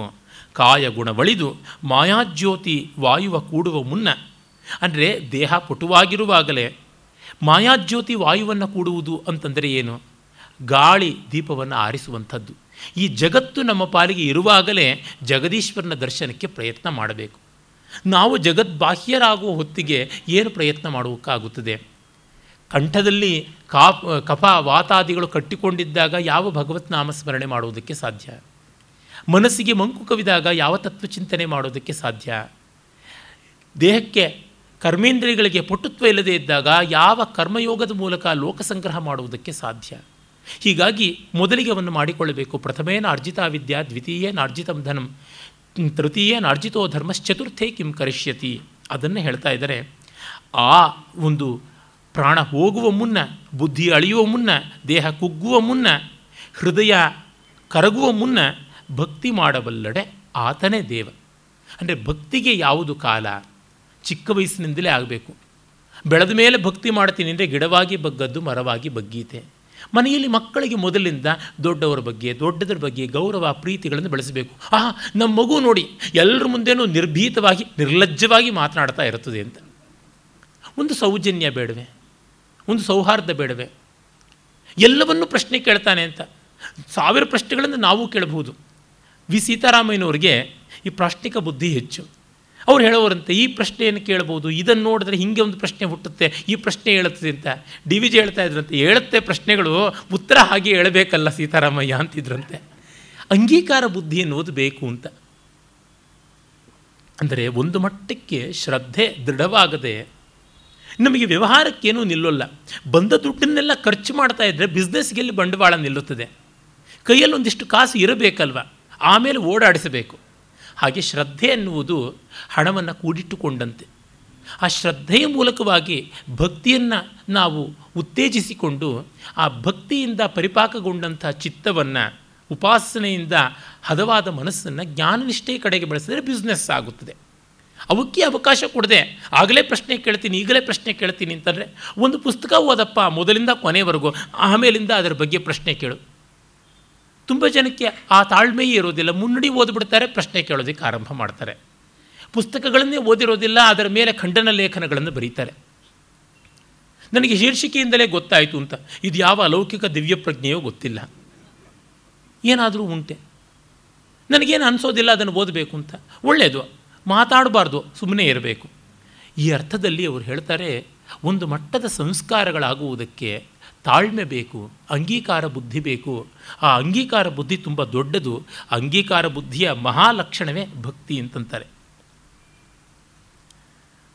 ಆಮೇಲೆ ಪ್ರಣತೆಯೂ ಇದೆ, ಬತ್ತಿಯೂ ಇದೆ. ಜ್ಯೋತಿಯ ಬೆಳಗುವಡೆ ತೈಲವಿಲ್ಲದೆ ಪ್ರಭೆ ತಾನೆಲ್ಲಿಯದು. ಗುರುವಿದೆ, ಲಿಂಗವಿದೆ, ಶಿಷ್ಯನ ಸುಜ್ಞಾನ ಅಂಕುರಿಸದನ್ನಕ್ಕಾರ ಭಕ್ತಿಯಲ್ಲಿದೆಯೋ. ಸೋಹಂ ಎಂಬುದಕ್ಕೆ ದಾಸೋಹವ ಮಾಡದಿದ್ದರೆ ಅತಿಗಳವೇ ನೋಡ ಗುಹೇಶ್ವರ. ಅಲ್ಲಮಪ್ರಭುಗಳು ವೀರಾದ್ವೈತಿಗಳು, ಅಲ್ಲಮಪ್ರಭುಗಳು ಪ್ರಖರ ಜ್ಞಾನವಾದಿಗಳು. ಅಂಥವರು ಕೂಡ ಸೋಹಂ ಮಾರ್ಗದವರು ದಾಸೋಹಂನ ಮಹತ್ವ ಹೇಳ್ತಾ ಇದ್ದಾರೆ. ಇವು ಯಾವುವೂ ಪರಸ್ಪರ ವಿರುದ್ಧವಾದದ್ದು ಅಲ್ಲ. ಆಚಾರ್ಯ ಶಂಕರರು ಗೀತಾಭಾಷ್ಯದಲ್ಲಿ ಭಕ್ತಿಗೆ ಲಕ್ಷಣ ಕೊಡ್ತಾರೆ, ಭಕ್ತಿರ್ನಾಮ ಜ್ಞಾನನಿಷ್ಠಾ ಕ್ರಿಯಾ ಅಂತ. ಜ್ಞಾನಕ್ಕೆ ನಿಷ್ಠವಾಗಿ ನಾವು ಮಾಡುವ ಕ್ರಿಯೆಯನ್ನು ಭಕ್ತಿ ಅಂತ ಕರೀತಾರೆ. ಅದು ಇಲ್ಲದೆ ಹೇಗೆ ಜ್ಞಾನಪಾರಮ್ಯ? ಹಣತೆಯೂ ಇದೆ, ಬತ್ತಿಯೂ ಇದೆ, ಇನ್ನು ಜ್ಯೋತಿ ಉರಿಸೋಣ ಅಂದರೆ ತೈಲ ಇಲ್ಲದಿದ್ದರೆ ಹೇಗೆ? ಹಣತೆ ಅಂತಂದರೆ ನಮ್ಮ ವ್ಯಕ್ತಿತ್ವ, ಬತ್ತಿ ಅಂತಂದರೆ ಜ್ಞಾನ ಸಾಧನೆಗೆ ಬೇಕಾದ ಜಿಜ್ಞಾಸೆ ನಮಗಿದೆ. ಆದರೆ ಹಣತೆಯಲ್ಲಿ ಎಣ್ಣೆ ತುಂಬಿಕೊಳ್ಳದೇ ಇದ್ದರೆ, ಜಿಜ್ಞಾಸೆಯ ಒಳಗೆ ಪ್ರೀತಿ ಹರಿಯದೇ ಇದ್ದರೆ, ಒಣ ಜಿಜ್ಞಾಸೆ ಸುಟ್ಟು ಬೂದಿಯಾಗಿಬಿಡ್ತದೆ. ಶ್ರದ್ಧೆ ಇಲ್ಲದ ಜಿಜ್ಞಾಸೆ, ಅವಿವೇಕ, ಅಹಂಕಾರ, ತಲೆಹರಟೆ ಆಗುತ್ತದೆ. ಆ ಕಾರಣದಿಂದಲೇ ಗೀತಾಚಾರ್ಯ ತದ್ವಿಧಿ ಪ್ರಣಿಪಾತೇನ ಪರಿಪ್ರಷ್ಟೇನ ಸೇವೆಯ ಉಪದೇಕ್ಷ್ಯಂತಿತೇ ಜ್ಞಾನಂ ಜ್ಞಾನಿನಸ್ತತ್ವದರ್ಶಿನಃ ಅಂತಂದದ್ದು. ಪ್ರಣಿಪಾತ ಅನ್ನುವುದೇ ಭಕ್ತಿ. ಮೊದಲು ನಮ್ರತೆಯಿಂದ ಬಾಗಬೇಕು. ಆಮೇಲೆ ಇದು ನನ್ನ ಪ್ರಶ್ನೆ, ದಯಮಾಡಿ ಉತ್ತರಿಸುವರಾ ಅಂತಂದಾಗ ಪರಿಪ್ರಶ್ನೆ, ಪರಿತಃ ಪ್ರಶ್ನ. ಎಲ್ಲ ಕಡೆಯಿಂದಲೂ ಕೇಳಿ, ನಿರ್ದಯವಾಗಿ ಕೇಳಿ, ಆದರೆ ಮೊದಲು ಶುಶ್ರೂಷೆ ಇರಬೇಕು. ಗೀತೆಯ ಕಟ್ಟಕಡೆಯಲ್ಲಿ ಇದಂತೆ ನಾತಪಸ್ಕಾಯ ನಾಭಕ್ತಾಯ ಕದಾಚನ ನಚಾ ಶುಶ್ರೂಷವೇ ವಾಚ್ಯಂ ನಚಮಾಂ ಯೋಭ್ಯಸೂಯತೆ ಎನ್ನುವಾಗ ಅಶ್ರೂಷೂಷೆ ಅಂದರೆ ಕೇಳಬೇಕು ಅನ್ನೋ ಇಚ್ಛೆ ಇಲ್ಲ, ಶುಶ್ರೂಷೆ ಇಚ್ಛೆ ಇಲ್ಲ, ಅಶ್ರೂಷೂಷೆ ಅಂದರೆ ಮಾತಾಡಿಬಿಡೋಣ.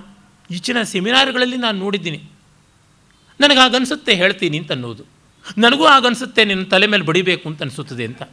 ನಾನು ಎಷ್ಟೋ ಸೆಮಿನಾರ್ಗಳಲ್ಲಿ ಇಷ್ಟು ಒರಟಾಗಿ ಉತ್ತರ ಕೊಟ್ಟಿದ್ದೀನಿ. ಒಮ್ಮೆ ಒಂದು ರಾಷ್ಟ್ರಮಟ್ಟದ ವಿಚಾರಗೋಷ್ಠಿ ಆನಂದವರ್ಧನನ ಧ್ವನ್ಯಾಲೋಕದ ಬಗ್ಗೆ ನಡೆದಿತ್ತು.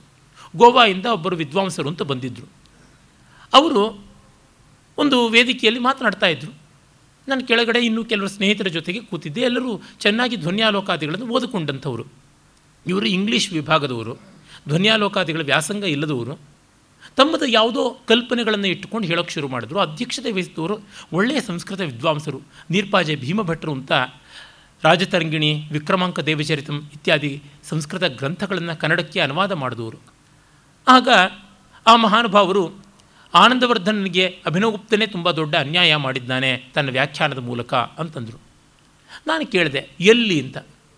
ನನಗನ್ಸೋದಿಲ್ಲ, ನಾನು ಎಲ್ಲಿಂತೂ ನನಗೆ ಗೊತ್ತಿಲ್ಲ, ನನಗನ್ಸುತ್ತೆ ಹಾಗೆ ಅಂದರು. ಅನಿಸೋದನ್ನೆಲ್ಲ ಸೆಮಿನಾರ್ನಲ್ಲಿ ಹೇಳೋಕ್ಕಲ್ಲ, ಅನಿಸೋದಕ್ಕೆ ಬೀದಿ ಉಂಟು. ಈಗ ಬೇಕಾದ್ರೆ ಟಿ ವಿ ಚರ್ಚೆ ಉಂಟು, ಎಲ್ಲ ಟಿ ವಿ ಚಾನಲ್ಗಳಲ್ಲಿ ಬರುವಂಥವ್ರು ಅದೇನೆ, ಅನಿಸಿದ್ದನ್ನೆಲ್ಲ ಬೊಗಳ್ತಕ್ಕಂಥವ್ರು. ಹಾಗಾಗಿ ನೀವು ಬೀದಿನ ಮಾಡ್ತಾ ಇದ್ದೀರಾ ವಿಚಾರಗೋಷ್ಠಿಯನ್ನು. ನನಗೂ ಅನಿಸುತ್ತೆ ನೀನು ಲಫಂಗ, ನೀನು ಅಯೋಗ್ಯ, ನೀನು ಹಾದರಗಾರ ಅಂತ. ಇದಕ್ಕೇನು ಬೆಲೆ ಅಂತಂದೆ, ಸುಮ್ಮನಾದರು. ಆಮೇಲೆ ಅಂದರೆ ಈ ಮಟ್ಟಕ್ಕೆ ಆದರೆ ಏನು ಪ್ರಯೋಜನ? ಆ ಜ್ಞಾನಕ್ಕೆ ಒಂದು ಆರ್ದ್ರತೆ ಬೇಕು, ಜಿಜ್ಞಾಸೆಗೆ ಒಂದು ವಿವೇಚನೆ ಬೇಕು, ಜಿಜ್ಞಾಸೆಗೆ ಒಂದು ಸೌಜನ್ಯ ಬೇಕು, ಅದು ಭಕ್ತಿ. ಜಿಜ್ಞಾಸೆಗೆ ಬೇಕಾಗಿರುವಂತಹ ಸೌಮನಸ್ಯವನ್ನು, ಪ್ರೀತಿಯನ್ನು ಒದಗಿಸಿಕೊಡುವಂಥದ್ದು ಆ ಬತ್ತಿ ಎನ್ನುವ ಜಿಜ್ಞಾಸೆ ಒಳಗೆ ಭಕ್ತಿ ಎನ್ನುವ ಎಣ್ಣೆ ಹೋಗಬೇಕು. ಗುರುವಿದೆ, ಲಿಂಗವಿದೆ, ಶಿಷ್ಯನ ಸುಜ್ಞಾನ ಅಂಕುರಿಸದನ್ನಕ್ಕರ. ಶಿಷ್ಯನ ಸುಜ್ಞಾನ ಅನ್ನುವಲ್ಲಿ ಶಿಷ್ಯನ ಭಕ್ತಿ, ಪ್ರೀತಿ, ಸಂವಿಭಾಗ. ಭಕ್ತಿ ಅಂತಂದರೆ ಹಂಚಿಕೊಳ್ಳುವ ಭಾವ, ಪರಮಪ್ರೇಮ ರೂಪವಾದದ್ದು ಎಲ್ಲಿ? ಸೋಹಂ ಅನ್ನುವುದನ್ನು ಹೇಳೋಕ್ಕೆ ಮುಂಚೆ ದಾಸೋಹಂ ಆಗದೇ ಇದ್ದರೆ ಹೇಗೆ? ನಮ್ರತೆ ಬರದೇ ಇದ್ದರೆ ಆತ್ಮಜ್ಞಾನ ಯಾವ ರೀತಿ ಉಂಟಾಗುತ್ತದೆ? ಆ ಕಾರಣದಿಂದಲೇ ಮೋಕ್ಷ ಸಾಧನ ಸಾಮಗ್ರ್ಯಾಂ ಭಕ್ತಿರೇವ ಗರೀಯಸಿ ಸ್ವಸ್ವರೂಪಾನುಸಂಧಾನಂ ಭಕ್ತಿರಿತ್ಯಭಿಧೀಯತೆ ಅಂತ ವಿವೇಕ ಚೂಡಾಮಣಿಯಲ್ಲಿ ಶಂಕರರು ಹೇಳ್ತಾರೆ. ಅದನ್ನೇ ಇವರು ಧ್ವನಿಸ್ತಾ ಇದ್ದಾರೆ. ಆಮೇಲೆ ಮತ್ತೊಂದು ಕಡೆ ಹೇಳ್ತಾರೆ, ಕ್ರಿಯಾಮಥನವಿಲ್ಲದೆ ಕಾಣಬಂದುದೇ ಇಕ್ಷುವಿನೊಳಗಣ ಮಧುರ. ಮಧುರ ಅನ್ನೋದು ಮಾಧುರ್ಯ ಅಂತ. ಕ್ರಿಯಾಮಥನವಿಲ್ಲದೆ ಕಾಣಬಂದುದೇ ತಿಲದೊಳಗಣ ತೈಲ.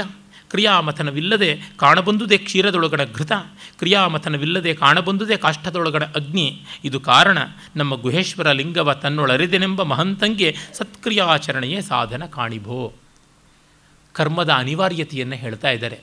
ಕರ್ಮಣೈವ ಸಂಸಿದ್ಧೆ ಮಸ್ತಿತಾ ಜನಕಾದಯ ಅನ್ನುವ ಮಾತಾಗಲಿ, ಕರ್ಮ ಅನ್ನುವಂಥದ್ದು ಕರ್ಮಸನ್ಯಾಸಕ್ಕಿಂತಲೂ ಮಿಗಿಲಾಗಿರ್ತಕ್ಕಂಥದ್ದು ಅನ್ನುವ ಗೀತಾವಾಕ್ಯ ಮೊನ್ನೆ ಕೂಡ ನಾವು ಜ್ಞಾಪಿಸಿಕೊಂಡ್ವಿ. ನ ಕರ್ಮಣ ಮನಾರಂಭ ನೈಷ್ಕರ್ಮ್ಯಂ ಪುರುಷೋಷ್ಣುತೆ ಅನ್ನುವ ಮಾತಾಗಲಿ ಇದೆ. ಸಾಂಖ್ಯಯೋಗ ಎರಡೂ ಉಂಟು. ಅದರೊಳಗೆ ಕರ್ಮಣಾಂ ಸನ್ಯಾಸಾತ್ ಕರ್ಮಯೋಗೋ ವಿಶಿಷ್ಯತೆ ಅನ್ನುವ ಮಾತನ್ನು ಕಂಡ್ವಿ. ಅದನ್ನೇ ಇವರು ಹೇಳ್ತಾ ಇದ್ದಾರೆ. ಕ್ರಿಯಾಮಥನ ಇಲ್ಲದೆ ಕಬ್ಬಲ್ಲಿ ಸಿಹಿ ಹೇಗೆ, ಎಳ್ಳಲ್ಲಿ ಎಣ್ಣೆ ಹೇಗೆ, ಹಾಲಲ್ಲಿ ತುಪ್ಪ ಹೇಗೆ, ಕಟ್ಟಿಗೆಯಲ್ಲಿ ಕಾಂತಿ ಹೇಗೆ, ಅಗ್ನಿ ಹೇಗೆ ಉಂಟಾಗುತ್ತದೆ, ಕ್ರಿಯೆಯಿಲ್ಲದೆ ಕಬ್ಬಿಂದ ರಸ ಬರದು, ಕ್ರಿಯೆಯಿಲ್ಲದೆ ಎಳ್ಳಿಂದ ಎಣ್ಣೆಯನ್ನು ತೆಗೆಯಲಾಗದು, ಕ್ರಿಯೆಯಿಲ್ಲದೆ ಹಾಲಿಂದ ಬೆಣ್ಣೆಯನ್ನು ನಿಷ್ಪಾದಿಸಲಾಗದು, ಕ್ರಿಯೆಯಿಲ್ಲದೆ ಕಾಷ್ಠದಿಂದ ಅಗ್ನಿಯನ್ನು ಮತಿಸಿ ಹೊರತೆಗೆಯಲಾಗದು. ಆ ರೀತಿ ಕ್ರಿಯೆ ಎನ್ನುವುದು ಬೇಕೇ ಬೇಕು. ಕಾಯಕ ಅನ್ನುವ ಮಾತನ್ನು ಇಲ್ಲಿ ತಿಳಿಸ್ತಾ ಇದ್ದಾರೆ. ಆಮೇಲೆ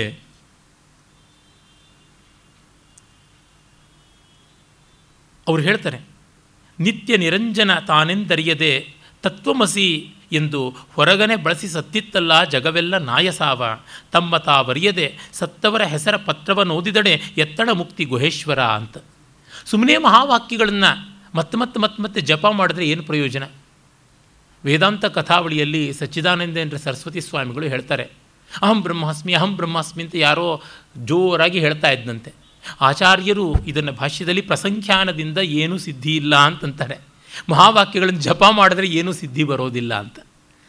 ಇವನು ಅಹಂ ಬ್ರಹ್ಮಾಸ್ಮಿ ಅಂದಾಗ ಒಬ್ಬ ಬಂಡಿ ಹೊಡೆಯೋನು ಮೈ ಗಾಡಿ ವಾಲ ಹೂ ಮೈ ಗಾಡಿ ವಾಲ ಹೂ ಮೈ ಗಾಡಿ ವಾಲ ಹೂ ಅಂತ ಕೂಗದಂತೆ, ಚುಪ್ ನೀನು ಯಾತಕ್ಕೆ ಹಿಂಗೆ ಬಡ್ಕೋತಾ ಇದೀಯಾ, ನೀನು ಗೊತ್ತೇ ಇದೆಯಲ್ಲ ನೀನು ಬಂಡಿ ಹೊಡೆಯೋನು ಅಂದರೆ ನೀನು ಬ್ರಹ್ಮ ಅನ್ನೋದು ಗೊತ್ತೇ ಇದೆಯಲ್ಲ ಯಾತಕ್ಕೆ ಬಡ್ಕೋತೀಯಾ ಅಂತಂದನಂತೆ. ಹೀಗಾಗಿ ನಿತ್ಯ ನಿರಂಜನ ತಾನಾಗಿರುವಾಗ ಇದನ್ನು ವಾಚಾರಂಭಣ ವಿಕಾರ ಯಾತಕ್ಕೆ ಮಾಡಿಕೊಳ್ಳಬೇಕು? ಹೊರಗನೆ ಬಳಸಿ ಸತ್ತಿತ್ತಲ್ಲ ಜಗವೆಲ್ಲ ನಾಯಸಾವ ಅಂತ. ನನಗೆ ಒಬ್ಬ ಗುರುವು ತತ್ ತ್ವಮಸಿ ಅಂತ ಹೇಳಲಿ ಉಪದೇಶ ಮಾಡಲಿ ಅಂತ. ವೆಂಕಟಾಚಲೈನವರು ಅಂತ ಒಬ್ಬರು ಅವಧೂತರಿದ್ದರು. ಈಚೆಗಷ್ಟೇ ಅವರ ಮಹಾಸಮಾಧಿ ಆಯಿತು. ಅವರು ಸಖರಾಯಪಟ್ಟಣ ಅಂತ ಚಿಕ್ಕಮಗಳೂರಿನ ಹತ್ತಿರದ ಒಂದು ಗ್ರಾಮ. ಅಲ್ಲಿದ್ದ ಮಹಾನುಭಾವರು. ನನಗೆ ಅವರ ದರ್ಶನ ಮಾಡುವ ಹಲವು ಪುಣ್ಯಾವಕಾಶಗಳು ಬಂದಿದ್ದವು. ಅವರನ್ನು ಒಮ್ಮೆ ನನ್ನ ಅತ್ಯಂತ ಗೌರವನೀಯರಾದ ಒಬ್ಬರು ಸ್ನೇಹಿತರು ಊರಿಗೆ ಹೋಗಿ ಕಂಡು ಅವರು ನೋಡ್ತಾ ಇದ್ದಂತೆ ನನ್ನ ಸ್ನೇಹಿತರನ್ನ ಮನೆಯೊಳಗೆ ಕರ್ಕೊಂಡೋಗಿ ಮಂದಾಸನದಲ್ಲಿ ಕೂಡಿಸಿ ಮಂಗಳಾರತಿ ಎತ್ತೋದಕ್ಕೆ ಶುರು ಮಾಡಿದ್ರು, ನೈವೇದ್ಯ ಕೊಡೋದಕ್ಕೆ ಶುರು ಮಾಡಿದ್ರು. ನನ್ನ ಸ್ನೇಹಿತರು ಅಂಥ ದೊಡ್ಡ ವ್ಯಕ್ತಿತ್ವದವರೇನೆ, ನಿಂತಲ್ಲಿ ಷಟ್ಸ್ಥಲವ ಕಂಬರಯ್ಯ ಅಂತಾರಲ್ಲ ಆ ಥರದ ಉತ್ತಮ ಜೀವಿಗಳವರು. ಆಮೇಲೆ ಇವರು ಅವ್ರ ಹತ್ರ ಬಹಳ ನಮ್ರತೆಯಿಂದ ಇದ್ದರು. ಏನೂ ನಡೆಯಲಿಲ್ಲ ಜಾಸ್ತಿ ಮಾತುಕತೆ. ಅವರು ಮೌನದಿಂದ ಇದ್ದರು, ಇವರು ಅವ್ರ ಮೌನವನ್ನು ವಿಚ್ಛೇದಿಸುವುದು ಬೇಡ ಅಂತಿದ್ದರು. ಆಮೇಲೆ ಹೊರಟು ಬರುವಾಗ ಬಾಗಿಲಿನಲ್ಲಿ ಏನಾದರೂ ತತ್ವ ಉಪದೇಶ ನನಗೆ ಮಾಡಬೇಕು ಅಂತ ಕೇಳಿದ್ರಂತೆ. ಆಗ ಅವರು ವೆಂಕಟಾಚಲಯ್ಯನವರು ತುಂಬ ಸಂಕೋಚ ಪಟ್ಟುಕೊಂಡು, ನಾವೆಲ್ಲ ಬ್ರಹ್ಮದಿಂದ ಬಂದಿದ್ದೀವಿ, ಬ್ರಹ್ಮಕ್ಕೆ ಹೋಗ್ತೀವಿ, ಆದರೆ ಬ್ರಹ್ಮದಲ್ಲೇ ಇದ್ದೀವಿ ಅಂತ ಹೇಳಿ ಕಳಿಸ್ಕೊಟ್ರಂತೆ. ಇದು ಹಾಗಾಗಿ ಹೊರಗನೆ ಬಳಸಿ ಸತ್ತಿತ್ತಲ್ಲ ಜಗವೆಲ್ಲ ನಾಯಸಾವ. ತಮ್ಮ ತಾವರಿಯದೆ ಸತ್ತವರ ಹೆಸರ ಪತ್ರ ಓದಿದಡೆ ಎತ್ತಣ ಮುಕ್ತಿ. ಅವರಿಗೆ ಮೋಕ್ಷ ಸಿಕ್ತು, ಇವ್ರಿಗೆ ಮೋಕ್ಷ ಸಿಕ್ತು, ಇವ್ರ ಜ್ಞಾನಿಗಳೇ ಅವ್ರ ಜ್ಞಾನಿಗಳೇ, ಅವರಿಗೆ ಮೋಕ್ಷ ಆಗಿದೆಯೇ ಇವ್ರಿಗೆ ಮೋಕ್ಷ ಆಗಿದೆಯೇ ಅಂತನ್ನುವ ತಪ್ಶೀಲ್ ಮಾಡೋಕ್ಕೆ ಹೋದರೆ ನಮ್ಮ ಮೋಕ್ಷದ ಗತಿ ಏನು? ನಾವು ಯಾರು ಇವರ ರೇಟಿಂಗ್ ಮಾಡೋದಕ್ಕೆ? ಟಾಪ್ 10 ಅಂತ ಬರ್ತಾ ಇರ್ತವಲ್ಲ ಪುಸ್ತಕಗಳಲ್ಲಿ, ಟಿ ವಿಗಳಲ್ಲಿ, ಈ ಹಾಡು ಟಾಪ್ 10ನಲ್ಲಿ 8 ಇದೆ, 7 ಇದೆ, 6 ಆಯಿತು, 3 ಆಯಿತು ಅಂತ. ಆ ರೀತಿಯಾಗಿ ನಾವಾ ಜೀವನ್ಮುಕ್ತರ ನಿಶ್ರೇಣಿಯನ್ನು ಇಡುವಂಥದ್ದು, ನಮಗಾ ಗೊತ್ತಾಗುವಂಥದ್ದು? ಅದು ಬೇಡ. ಅರಸಲಿಲ್ಲದ ಘನವ ಅರಸುವುದದೇನು ತಿಳಿಯುವುದೇನೋ, ಹುಡುಕಲಾಗದ ವಸ್ತುವನ್ನು ಹುಡುಕುವುದೇನೋ, ತಿಳಿಯಲಾಗದ ವಸ್ತುವನ್ನು ತಿಳಿಯುವುದೇನೋ. ಅನ್ಯ ವಸ್ತುವಾಗಿದ್ದರೆ ಹುಡುಕಬಹುದು, ತಿಳಿಯಬಹುದು. ತಿಳುಹಿನ ಮುಂದಣ ಸುಳುಹು ತಾನೇನೋ, ತಿಳಿಯೋದಕ್ಕೆ ಮುನ್ನ ಕ್ಲೂ ಅಂತೀವಲ್ಲ, ಸೂಚನೆ, ಸುಳುಹು ಅದು ಇಲ್ಲವಲ್ಲ. ಸರದ ಸಮತೆಯ ಪರಿಣಾಮವ ನೋಡ ಗುಹೇಶ್ವರನೆಂಬುದು ಅದೇ ಕಂಡ. ಕಂಗಳ ಕಂಡೆನೆಂಬುದು ಕಂಗಳ ಮರವೇ, ಕಾಣೆನೆಂಬುದು ಮನದ ಮರವೇ, ಕೂಡಿದೆ ಎಂಬುದು ಅರುಹಿನ ಮರವೇ, ಅಗಲಿದೆ ಎಂಬುದು ಮರಹಿನ ಮರವೇ. ಇಂತು ಕಂಡೆ, ಕಾಣೆ, ಕೂಡಿದೆ, ಅಗಲಿದೆ ಎಂಬ ಭ್ರಾಂತಿ ಸೂತಕ ಬಳಿದು ನೋಡಲು ಗುಹೇಶ್ವರ ಲಿಂಗವನು ಅಗಲಲೆಡೆಯಿಲ್ಲ ಕೇಳ ಎಲೆ ತಾಯೆ. ಇದು ಮುಕ್ತಾಯಕ್ಕನಿಗೆ ಮಾಡಿದ ಉಪದೇಶ. ಕಂಡೆನೆಂಬುದು ಕಂಗಳ ಮರವು. ನಾನು ಕಂಡೆ ಅಂತಂದರೆ ಅದು ಕಣ್ಣಿನ ಮರವು, ಕಾಣುವಂಥದ್ದಲ್ಲ. ನಾನು ಕಾಣಲಿಲ್ಲ ಅಂತಂದರೆ ಅದು ಮನಸ್ಸಿನ ಮರವೇ. ಕಾಣಲಾಗದ್ದು ಅನ್ನೋದಕ್ಕೆ ಕಾರಣ ಇಷ್ಟೇ, ಅದು ಹೊರಗಿನ ವಸ್ತುವಲ್ಲ. ಹಾಗಾಗಿ ಕಾಣುವಂಥದ್ದು ಅಲ್ಲ, ಕಾಣಲಾಗದ್ದು ಕೂಡ ಅಲ್ಲ. ನನ್ನನ್ನು ನಾನು ಕಾಣಲಾಗ್ತಾ ಇಲ್ಲ ಅಂದರೆ ಇಲ್ಲ ಅಂತಲೇ ಅರ್ಥ. ಆ ರೀತಿಯಾಗಿ ಕೂಡಿದೆ ಎಂಬುದು ಅರಹಿನ ಮರವೇ. ತಿಳಿವು ಅಂದರೆ ಬುದ್ಧಿ. ಆ ಬುದ್ಧಿಯ ಮರವಿನಿಂದಾಗಿ ನಾನು ಅದನ್ನು ಪಡ್ಕೊಂಡೆ ಅನ್ನುವ ಭಾವ. ಅಗಲಿದೆ ಅನ್ನುವಂಥದ್ದು ಮರಹಿನ ಮರವೇ. ಚಿತ್ತದ ಆ್ಯಂಟಿ ಮ್ಯಾಟರ್ ಆಗಿ ಹೇಳ್ತಾ ಇದ್ದಾರೆ. ಚಿತ್ತ ಅನ್ನೋದು ಜ್ಞಾಪಕ, ಅದಕ್ಕೆ ಅಚಿತ್ತ ಅನ್ನುವ ಒಂದು ಲಕ್ಷಣವನ್ನು ಕೊಟ್ಟಿದ್ದಾರೆ. ಮರವಿನ ಮರವು, ಮರವು ನಾನು ಮರೆತೆ ಇದನ್ನು ಅನ್ನೋದು ಒಂದು ಜ್ಞಾಪಕ ಅಲ್ವಾ, ಅದೂ ಇಲ್ಲ ಅಂತ. ಈ ಮಟ್ಟದ ವಿರೋಧಗಳಲ್ಲಿ, ಈ ಮಟ್ಟದ ವಿರೋಧಾಭಾಸಗಳಲ್ಲಿ, ಈ ಮಟ್ಟದ ವ್ಯತಿರೇಕಗಳಲ್ಲಿ ಎಂಥ ಮಾತುಗಳನ್ನು ಆಡ್ತಾರೆ ಪ್ರಭುದೇವರು. ಅಸಾಮಾನ್ಯವಾದದ್ದು ಮಾತು. ಸತ್ತು ಸೊರಗಿ ಸೊಪ್ಪಾಗಿ ಧನ್ಯತೆಯನ್ನು ಪಡೆಯಬೇಕು, ನನಗಿಷ್ಟು ಶಕ್ತಿ ಕೊಟ್ಟಿದೆಯಲ್ಲ ಪುಣ್ಯಾತ್ಮ ಅಂತ ಹೇಳಿಬಿಟ್ಟು ಸರಸ್ವತಿಗೆ ಅನಿಸಿರಬೇಕು, ನನಗೆಂಥ ಕಾಯಕಲ್ಪ ಮಾಡಿಬಿಟ್ರು ಈ ಮಹಾನುಭಾವರು ಅಂತ. ಆಮೇಲೆ ನಾವು ಜ್ಞಾನಿಗಳಿಂದ ಉಪದಿಷ್ಟವಾದ ಸಾವಿರಾರು ಮಾರ್ಗಗಳಿರ್ತವೆ. ಅವುಗಳಲ್ಲಿ ಯಾವುದನ್ನೋ ಒಂದನ್ನು ನಮ್ಮ ಯೋಗ್ಯತೆಗೆ, ನಮ್ಮ ಅನುಕೂಲತೆಗೆ, ನಮ್ಮ ದೇಶಕಾಲಗಳಿಗೆ, ನಮ್ಮ ಉಪಾಧಿಗಳಿಗೆ ತಕ್ಕಂತೆ ಬಂದದ್ದನ್ನು ಒಪ್ಪಿಕೊಂಡು ನಡೆಯಬೇಕು. ಅಲ್ಲಿ ತುಂಬ ತೀರ್ಥಕಾಕತ್ವ ಸಲ್ಲದು. ಮಹಾಭಾಷ್ಯಕಾರರು ಹೇಳ್ತಾರೆ, ಸುಮ್ಮನೆ ಅಲ್ಲಿಂದ ಇಲ್ಲಿಗೆ, ಇಲ್ಲಿಂದ ಅಲ್ಲಿಗೆ, ಗುರುವಿನಿಂದ ಗುರುವಿಗೆ ನೆಗೀತಾ ಇರತಕ್ಕಂಥದ್ದು ಇದೆಯಲ್ಲ, ಪಾರ್ಟಿಯಿಂದ ಪಾರ್ಟಿಗೆ ನೆಗೆಯುವುದಕ್ಕಿಂತ ಹೇಯ ಹೀನಾಯ ಅಂತ. ಯಾವುದೋ ಒಂದು 106 ಮತೆ ಹುದು ಲೋಕ ದುಗ್ರಾಣದಲ್ಲಿ ಆಡಿಸಿಕೊ ಒಂದು ಆಡಿಸಿಕೊಳ್ಳಬೇಕು. ಸಾರದಡುಗೆಯನ್ನು ವಿಚಾರದೊಲೆಯಲ್ಲಿ ಮಾಡಬೇಕು, ಅದು ಬಹಳ ಮುಖ್ಯ. ಅದು ಬಿಟ್ಟು ಸುಮ್ಮನೆ ಬದಲಾವಣೆ ಮಾಡಿಕೊಂಡು ಹೋಗ್ತಾ ಇಲ್ಲಿ ಸರಿಯದಿಲ್ಲ, ಅಲ್ಲಿ ಸರಿ ಇಲ್ಲ, ಅವರು ಸರಿ ಇಲ್ಲ, ಇವರು ಸರಿ ಇಲ್ಲ ಅಂತ ಬೋರ್ಡ್ ಬದಲಾಯಿಸ್ತಾ ಇದ್ದರೆ ಏನಾಗುವಂಥದ್ದು? ಯಯಾ ಯಯಾ ಭವೇತ್ ಪುಂಸಾಂ ಪ್ರವೃತ್ತಿ ಪ್ರತ್ಯಗಾತ್ಮನಿ ಸಾ ಸೈವ ಪ್ರಕ್ರಿಯೆ ಸ್ಯಾತ್ ಸಾಧ್ವಿ ಸಾ ಚಾನವಸ್ಥಿತ ಅನ್ನುವ ಸುರೇಶ್ವರರ ಬೃಹದಾರಣ್ಯಕ ಭಾಷ್ಯವಾರ್ತಿಕದ ಮಾತು ನೋಡಿದ್ರೆ ಅವರವರು ಹಿಡಿದ ದಾರಿ ಆ ಮಟ್ಟಕ್ಕೆ ಕ್ಷೇಮಕಾರಿ. ಕೊಟ್ಟ ಕುದುರೆಯನ್ನು ಏರಲರಿಯದೆ ಮತ್ತೊಂದು ಕುದುರೆಯನ್ನು ಏರ ಬಯಸುವವರು ವೀರರೂ ಅಲ್ಲ, ಧೀರರೂ ಅಲ್ಲ. ಇದು ಕಾರಣ. ನೆರೆ ಮೂರು ಲೋಕವೆಲ್ಲವೂ ಹಲ್ಲಣವ ಹೊತ್ತುಕೊಂಡು ತೊಳಲುತ್ತಾ ಇದೆ, ಗುಹೇಶ್ವರನೆಂಬ ಲಿಂಗವರೆತ್ತಬಲ್ಲರು ಅಂತ. ತುಂಬ ಸೊಗಸಾದದ್ದು. ಕೊಟ್ಟ ಕುದುರೆಯನ್ನು ಏರಲರಿಯದೆ, ಅವ್ರಿಗೊಂದು ಕುದುರೆ ಕೊಟ್ಟಿದ್ದಾರೆ, ಅದನ್ನು ಹತ್ತಲಾಗದೆ ಇನ್ನೊಂದು ಕುದುರೆ ಬೇಕು ಅಂತ. ಕುಣಿಲಾರದವಳು ನೆಲಡೊಂಕಂದಳು ಅಂತ ಗಾದೆ ಇದೆಯಲ್ಲ, ನಮಗೆ ಇನ್ನೊಂದು ಇದ್ದಿದ್ದರೆ ಚೆನ್ನಾಗಿರ್ತಿತ್ತು. ಈ ಕೋರ್ಸ್ ಓದ್ದೆ ನೋಡಿ, ಅದರಿಂದ ಬಂತು ವಕ್ರ. ನಾನು ಇನ್ನೊಂದು ಕೋರ್ಸ್ ಓದಿದರೆ ಐನ್ಸ್ಟೀನ್ ಆಗ್ತಾ ಇದ್ದೆ. ಏನಾಗ್ತಾ ಇದ್ದಿದ್ದು? ನಿಂತಲ್ಲಿ ಕಾಣಬೇಕು, ಎಲ್ಲಿಂದಲೂ ಹೋಗಬಹುದು. ಬ್ರಹ್ಮಜ್ಞಾನಕ್ಕೆ ಯಾವ ವಿದ್ಯೆಯಿಂದಲೂ ಹೋಗಬಹುದು, ಎಲ್ಲಿಂದಲೂ ಹೋಗಬಹುದು. ಬೌದ್ಧ ಗ್ರಂಥಗಳಲ್ಲಿ ಬರುತ್ತದೆ. ಪಟಾಚಾರ ಅಂತಕ್ಕಂಥ ಒಬ್ಬ ಉಪಾಸಿಕೆ, ಅವಳು ನೀರು ಸುರಿತಾ ಇದ್ದಂತೆ ಆಗ್ತಾ ಇದ್ದಂಥದ್ದನ್ನು ನೋಡುವಾಗಲೇ ಅವಳಿಗೆ ಜ್ಞಾನೋದಯವಾಯಿತಂತೆ. ಅಂದರೆ ನೀರು ಸುರಿಯೋದ್ರಿಂದಲೇ ಅವಳಿಗೆ ಜ್ಞಾನೋದಯವಾಯಿತು. ಕೃಷಿಯಾದ ಗೌತಮಿ, ಕಿಸಾ ಗೌತಮಿಗೆ 4 ಮನೆಗಳಲ್ಲಿ ಸಾವಿಲ್ಲದ ಮನೆಯಲ್ಲಿ ಸಾಸುವೆ ಅಂತನ್ನುವ ಮಾತನ್ನು ಬುದ್ಧ ಹೇಳಿದ್ದನ್ನು ಕೇಳ್ತಾ ಕೇಳ್ತಾ ಅವಳಿಗೆ ಜ್ಞಾನೋದಯವಾಯಿತು.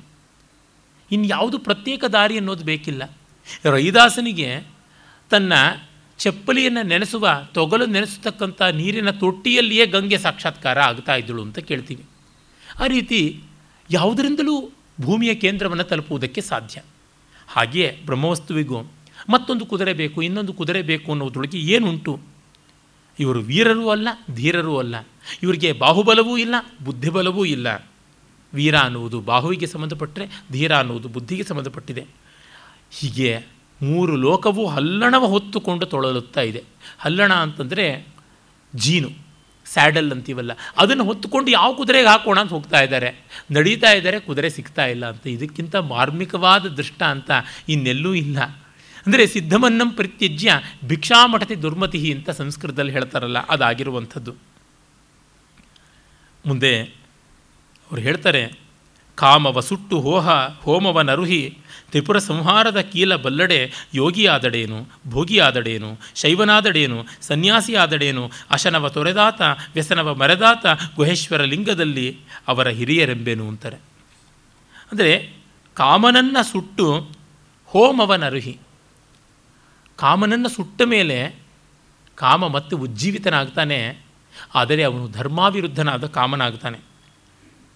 ತ್ರಿಪುರಾಸುರದ ಸಂಹಾರದ ಕೀಲು ಅಂದರೆ ತ್ರಿಗುಣಾತೀತನಾಗುವ ಬಗೆ ಹೇಗೆ ಅಂತ, ಓಂಕಾರದ ಸಾಧನೆ ಎಂದರೆ ಹೇಗೆ ಅಂತ, ಅನಾಹತನಾದವನ್ನು ಯಾವ ರೀತಿ ಸುಷುಮ್ನಾ ನಾಡಿಯ ಮೂಲಕ ಸಾಧಿಸುವಂಥದ್ದು ಅನ್ನುವುದು ಇದು ಯೋಗ ಲಕ್ಷಣದಿಂದ ತ್ರಿಪುರಾಸುರ ಸಂಹಾರದ ಒಂದು ಮಹಾಪ್ರತಿಮೆ ಇದೆ. ಹಾಗೆ ಮಾಡಿದ ಮೇಲೆ ಯೋಗಿಯಾದರೇನು, ಭೋಗಿಯಾದರೇನು, ಶೈವನಾದರೇನು, ಸನ್ಯಾಸಿಯಾದರೇನು, ಎಲ್ಲ ಒಂದೇ. ಅಶನವ ತೊರೆದಾತ ವ್ಯಸನವ ಬರೆದಾತ, ಇದು ಬಹಳ ಮುಖ್ಯವಾಗಿ ಬೇಕಾದದ್ದು. ಅಂದರೆ ಒಮ್ಮೆ ಕಾಮನನ್ನು ಗೆದ್ದ ಮೇಲೆ ಕಾಮ ಜಗತ್ತಿನಲ್ಲಿ ಇದ್ದರೆ ಇವನಿಗೇನೂ ತೊಂದರೆ ಆಗೋಲ್ಲ. ಅದನ್ನು ಹೇಗೆ ನೋಡಬೇಕು ಅಂತ ಅನ್ನೋದು ಬಂದರೆ ಆಯಿತು. ಕಾಮ ನಿರ್ಮೂಲನವಲ್ಲ ಬೇಕಾಗಿರೋದು, ಕಾಮ ನಿಯಮನ ಬೇಕಾಗಿರುವಂಥದ್ದು. ಈ ರೀತಿ ಅವರು ಹೇಳ್ತಾರೆ, ತತ್ವನಿಶ್ಚಯವಾದ ಮೇಲೆ ದೇಹಾಭಿಮಾನೇ ಗಲಿತೆ ಏನು ದೇಹಾಭಿಮಾನೇ ಗಲಿತೆ ವಿಜ್ಞಾತೇಶ ಪರಾವರೆ ಯತ್ರ ಯತ್ರ ಮನೋಯಾತಿ ತತ್ರ ತತ್ರ ಸಮಾಧಯ ಅಂತಾರೆ. ದೇಹದ ಅಭಿಮಾನ ಹೋದ ಮೇಲೆ ಆ ಪರತತ್ವ ಏನು ಅಂತ ಗೊತ್ತಾದ ಮೇಲೆ ಎಲ್ಲೆಲ್ಲಿ ದೇಹ ಹೋಗುತ್ತೋ ಎಲ್ಲೆಲ್ಲಿ ಮನಸ್ಸು ಹೋಗುತ್ತೋ ಅಲ್ಲಲ್ಲಿ ಸಮಾಧಿ ಅಂತ ಆ ಸ್ಥಿತಿಯನ್ನು ಅಷ್ಟು ಸುಂದರವಾಗಿ ತಿಳಿಪಡಿಸ್ತಾ ಇದ್ದಾರೆ. ಇನ್ನು ನಾವು ಪ್ರಭುದೇವರ ಬೆಳಗಿನ ವಚನಗಳ ಬಗೆಗೆ ಒಂದೆರಡು ಅಂಶಗಳನ್ನು ನೋಡೋಣ. ಈಗಷ್ಟೇ ರಾಮಸ್ವಾಮಿಯವರು ಹೇಳಿದಂತೆ ಇವರಷ್ಟು ಗುಣಗಾತ್ರಗಳಲ್ಲಿ ಬೆಳಗಿನ ವಚನಗಳನ್ನು ನಿರ್ಮಾಣ ಮಾಡುವವರು ಯಾರೂ ಇಲ್ಲ, ಮಾಡಿರೋರು. ಮತ್ತು ಅವುಗಳಷ್ಟು ಸಮೃದ್ಧ ವೇದಾಂತ ತತ್ವ ಭರಿತವಾದದ್ದು ಯಾವುದೂ ಇಲ್ಲ. ಆದರೆ ಪ್ರಭುದೇವರ ಮಹತ್ವ ಇಷ್ಟು ದೊಡ್ಡದಂದರೆ ಈ ಬೆಳಗಿನ ವಚನಗಳು ಒಂದನ್ನೂ ಅವರು ಹೇಳದೇ ಇದ್ದರೂ ಕೂಡ ಅವರ ತತ್ವಕ್ಕೆ ಅವರ ಸ್ಥಾನಕ್ಕೆ ಒಂದಿಷ್ಟು ಚ್ಯುತಿ ಬರ್ತಾ ಇರಲಿಲ್ಲ. ಕಾರಣ ಇಷ್ಟೇ, ವಾಂಗ್ಮನೋ ಗೋಚರಾತೀತವಾದದ್ದನ್ನು ಹೇಗೆ ಹೇಳಬೇಕು ಅನ್ನುವುದು ಕಷ್ಟವಾಗುವ ಕಾರಣ ಬೆಳಗಿನ ವಚನಗಳು ಬಂದವು. ಮುಂಡಿಗೆಯ ಪದಗಳು ಅಂತ ವಿಶೇಷವಾಗಿ ಕನಕದಾಸಾದಿಗಳು ಮಾಡಿರುವಂಥದ್ದು, ಹರಿದಾಸರಲ್ಲಿ ತೋರುವಂಥದ್ದು ಬಂತು. ಇವಕ್ಕೆಲ್ಲಕ್ಕೂ ಮೂಲ ವೇದವೇ. ಋಗ್ವೇದದಲ್ಲಿಯೇ ನಮಗೆ ಕಾಣಿಸುತ್ತದೆ. ಬ್ರಹ್ಮೋದ್ಯಗಳು ಅಂತ ಕರೀತಾರೆ. ಋಗ್ವೇದದ ಮೊದಲ ಮಂಡಲದಲ್ಲಿ ಬರುವ ಅಸ್ಯವಾಮೀಯ 51 ಮಂತ್ರಗಳ ಪಾಷಾಣಪಾಕವಾದಂಥ ಒಂದು ಸೂಕ್ತ ಅದು. ಅಲ್ಲಿರುವ ಒಂದೊಂದು ಮಂತ್ರಗಳಿಗೂ ಎಷ್ಟು ಭಾಷ್ಯಕಾರರು ಏನು ಅಂತ ಹೇಳೋಕ್ಕಾಗಿಲ್ಲ. ಆ ರೀತಿಯಾಗಿರ್ತಕ್ಕಂಥ ಕಗ್ಗಂಟುಗಳನ್ನು ನಾವು ಕಾಣ್ತೀವಿ. ವೇದದ ಬಹುಭಾಗ ಹಾಗೆ ಕಾಣಿಸುತ್ತದೆ. ಅದೇ ರೀತಿಯಲ್ಲಿ ಉಪನಿಷತ್ತುಗಳಲ್ಲಿಯೂ ಕೆಲವು ಸವಾಲು ಅನ್ನುವಂಥ ರೀತಿಯಲ್ಲಿ ಕಾಣಿಸಿಬಿಡುತ್ತವೆ. ಇನ್ನು ಉಪಾಸನಾಕ್ರಮದಲ್ಲಿ ಬಂದರಂತೂ ಸಮೃದ್ಧವಾಗಿ ತೋರಿಕೊಳ್ಳುತ್ತವೆ ಅಂಥದ್ದು. ಛಾಂದೋಗ್ಯದಲ್ಲಿ ಬರುವಂಥ ದಹರ ವಿದ್ಯಾ ಪ್ರಕರಣ, ಮಧುವಿದ್ಯಾ ಪ್ರಕರಣ, ಉಪಕೌಶಲ ವಿದ್ಯಾ ಪ್ರಕರಣ, ಪ್ರತರ್ಧನ ವಿದ್ಯಾ ಪ್ರಕರಣ, ಮಧುವಿದ್ಯಾ ಪ್ರಕರಣ, ಉದ್ಗೀತ ವಿದ್ಯಾ ಪ್ರಕರಣ, ಇವುಗಳಲ್ಲಿ ನೋಡಿದಾಗ ನಮಗೆ ಮತ್ತೆ ಮತ್ತೆ ಗೊತ್ತಾಗ್ತಾ ಇರ್ತದೆ. ಮೂರು ನಾಯಿಗಳು ಸಾಮ ಹಾಡುವಂಥದ್ದು ಅಂತ ಒಂದು ಕಡೆಗೆ ಬರುತ್ತದೆ. ಏನಂತ ಹೇಳೋದು, ಹೇಗೆ ಹೇಳೋದು, ಭಾಷ್ಯಕಾರರುಗಳೇ ನಮ್ಮ ಕೈಲಾಗದ್ದು ಅಂತ ಬಿಟ್ಟುಬಿಡ್ತಾರೆ. ಆದರೆ ನಾವು ಇವುಗಳ ಕಗ್ಗಂಟನ್ನು ಬಿಡಿಸಲೇಬೇಕು ಅನ್ನುವ ಹಠ ಇಟ್ಟುಕೊಂಡು ಹೋದಾಗ ನಮಗೆಷ್ಟೋ ಬಾರಿ ತೊಡಕಾಗುವುದು ಉಂಟು. ಹಾಗಾಗಿ ನಾವು ಮೊದಲು ಬೆಳಗಿನ ವಚನಗಳ ಕಡೆಗೆ ನೋಡುವ ಮುನ್ನ ಅವರ ಮೂಲ ತತ್ವ ಏನು ಅಂತ, ಅವರು ಅಭಿಧಾ ಮತ್ತು ವ್ಯಂಜನಾ ವೃತ್ತಿಗಳಿಂದ ಯಾವುದನ್ನು ನಿರೂಪಣೆ ಮಾಡಿದ್ದಾರೆ ಅವನ್ನು ನೋಡಬೇಕು. ಅದು ನೋಡಿದ ಮೇಲೆ ನಮಗೆ ಈ ಒಗಟುಗಳು ಅಂತ ಏನು ಹೇಳ್ತೀವಿ, ಪ್ರಹೇಲಿಕೆ ಅಥವಾ ಪ್ರವಲ್ಲಿಕಾ ಅಂತ ಕರಿತೀವಿ, ಅವುಗಳ ಕಡೆಗೆ ಗಮನ ಇಡಬಹುದು. ಇಲ್ಲವಾದರೆ ಅಡ್ಡಾದಿಡ್ಡಿಯಾಗಿ ಅವು ಎಲ್ಲಂದರಲ್ಲೂ ಕರ್ಕೊಂಡು ಹೋಗುತ್ತವೆ. ಆಗ ತತ್ವ ಅತತ್ವವಾಗುತ್ತದೆ, ಶಾಸ್ತ್ರ ಅಶಾಸ್ತ್ರವಾಗುತ್ತದೆ. ಆ ಎಚ್ಚರ ಬೇಕು. ಮತ್ತು ಆ ಮಿಸ್ಟ್ ಅನ್ನೋದಿದೆಯಲ್ಲ, ಮಿಸ್ಟಿಸಮ್ನಲ್ಲಿರುವಂಥ ಮಿಸ್ಟ್ ಅನುಭವದಲ್ಲಿ ಅದು ಎಷ್ಟೋ ಬಾರಿ ನಮ್ಮನ್ನು ಸರಿಯಾದ ದಾರಿಗೆ ತಲುಪಿಸೋಲ್ಲ.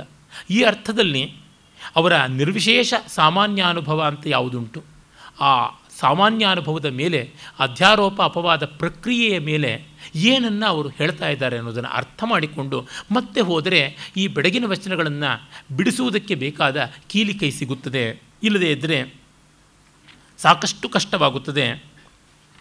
ಆ ಕಾರಣ ಕೆಲವೊಂದು ವಚನಗಳನ್ನು ನಾವು ಕಾಣಬಹುದು.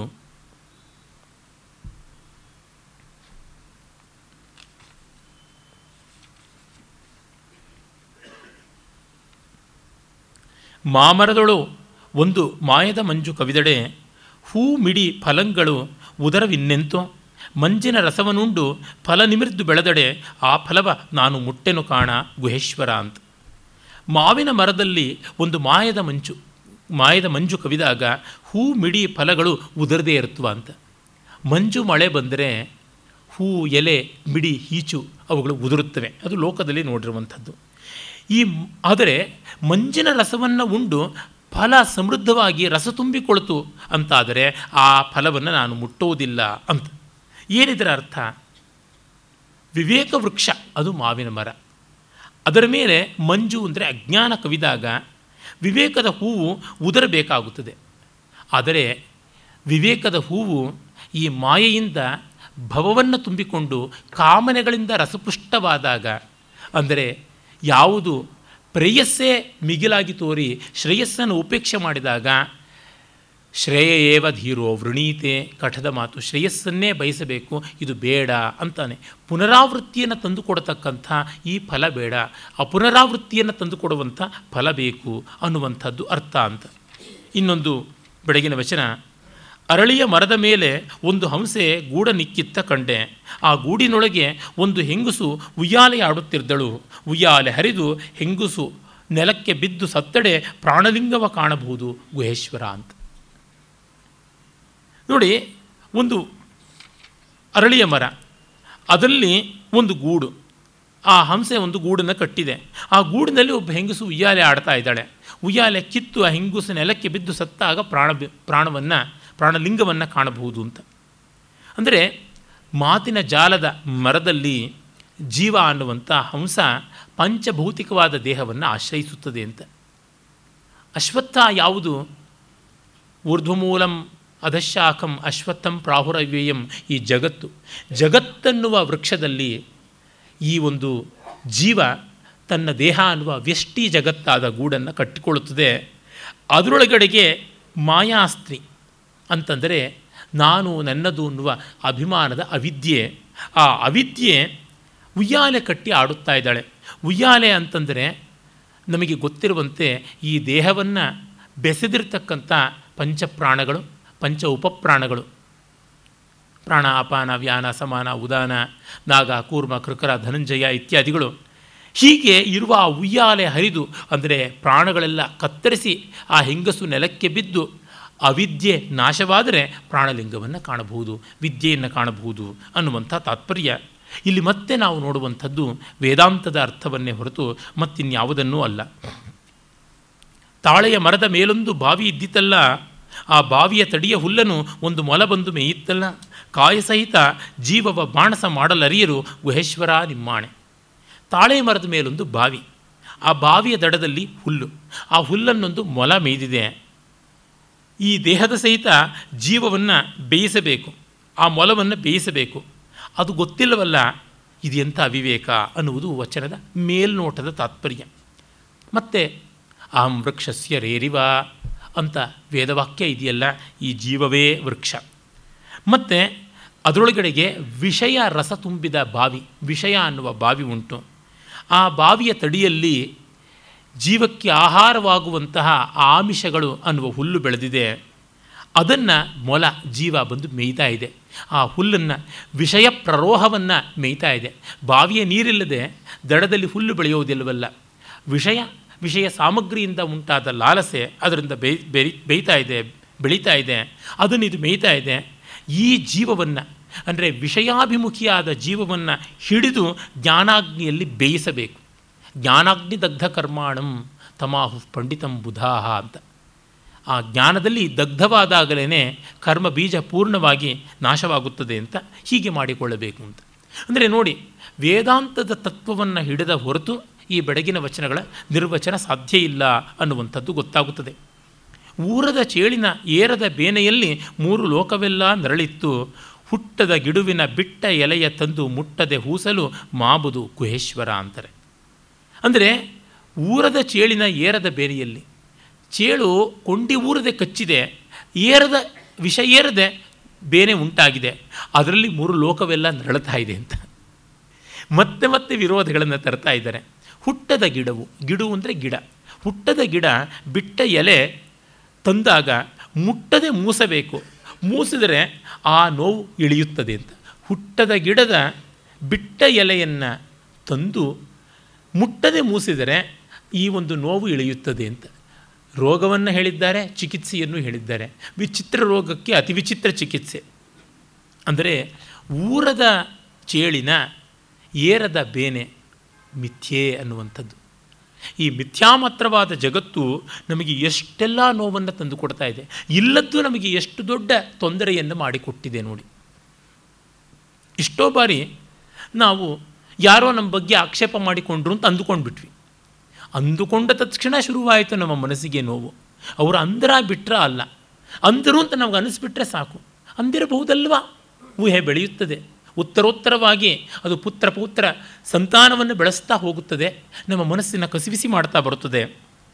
ಹಾಗಾಗಿ ಹುಟ್ಟದ ಗಿಡ ಯಾವುದು ಅಜಾತ ಅಜ ಆದಂಥದ್ದು, ಅವ್ಯಯವಾದದ್ದು, ಅಚ್ಯುತವಾದದ್ದು, ಅಕ್ಷಯವಾದಂಥ ಬ್ರಹ್ಮ ಅನ್ನುವಂಥ ವೃಕ್ಷ, ಆ ಗಿಡ ಅಲ್ಲಿ ಬಿಟ್ಟ ಎಲೆ ಛಂದಾಂಸಿ ಯಸ್ಯ ಪರ್ಣಾನಿ ಎಸ್ತಂ ವೇದ ಸ ವೇದವಿತ್ ಅಂತಿವೆಲ್ಲ ವೇದ ಜ್ಞಾನ ಅನ್ನುವ ಎಲೆಯನ್ನು ತಂದು ಮುಟ್ಟದೆ ಅಂತಂದರೆ ಅದನ್ನು ಸ್ವಾರ್ಥಕ್ಕೆ ಕರ್ಮಕಾಂಡೀಯವಾದ ಪುನರಾವೃತ್ತಿಯ ಸ್ವರ್ಗಾದಿಗಳಿಗೆ ಅಲ್ಲದೆ ಮೈಲಿಗೆ ಮಾಡದೆ ಮೂಸಿದರೆ ಅಂತಂದರೆ ಏನು, ಪೂಸಿದರೆ ಅಂದರೆ ಏನು, ವೇದವನ್ನು ನಾವು ಹೊಟ್ಟೆಪಾಡಿಗೆ ವೇದವಿತ್, ತಮಿಳಿನಲ್ಲಿ ವೇದ ವಿತ್ತಿಡರದು ಅಂದರೆ ವೇದವನ್ನೇ ಮಾರಿಕೊಂಡು ಬದುಕೋದು, ಹಾಗಲ್ಲದೆ ವೇದವಿದ್ ಜ್ಞಾನ ಮಟ್ಟ, ಆ ಮಟ್ಟವನ್ನು ಮುಟ್ಟಬೇಕು. ಹಾಗೆ ಮಾಡಿಕೊಂಡ್ರೆ ಅಂದರೆ ಜ್ಞಾನವನ್ನು ತಮ್ ಜ್ಞಾನ ಪುಣ್ಯಂ ವಣಿಜಂ ವದಂತಿ ಅಂತ ಕಾಳಿದಾಸ ಹೇಳ್ತಾನಲ್ಲ, ಆ ರೀತಿ ಯಸ್ಯಾಗಮ ಕೇವಲ ಜೀವಿಕಾಯೇ ತಮ್ ಜ್ಞಾನ ಪುಣ್ಯಂ ವಣಿಜಂ ವದಂತಿ ಅಂತ ಮಾಲವಿಕಾಗ್ನಿಮಿತ್ರದಲ್ಲಿ ಹೇಳಿದಂತೆ, ಜ್ಞಾನವನ್ನು ಮಾರುಕಟ್ಟೆಯ ಸರಕಾಗಿ ಮಾಡಿಕೊಳ್ಳದೆ ಆತ್ಮೋದ್ಧಾರಕ್ಕಾಗಿ ಮಾಡಿಕೊಳ್ತಾರಲ್ಲ, ಆಗ ಮಿಥ್ಯಾ ಮಾತ್ರವಾದ ಜಗತ್ತಿಂದ ಉಂಟಾಗುವ ರಾಗದ್ವೇಷಾತ್ಮಕವಾದ ಎಲ್ಲ ನೋವು ಇಳಿಯುತ್ತದೆ ಎನ್ನುವಂಥ ತಾತ್ಪರ್ಯ.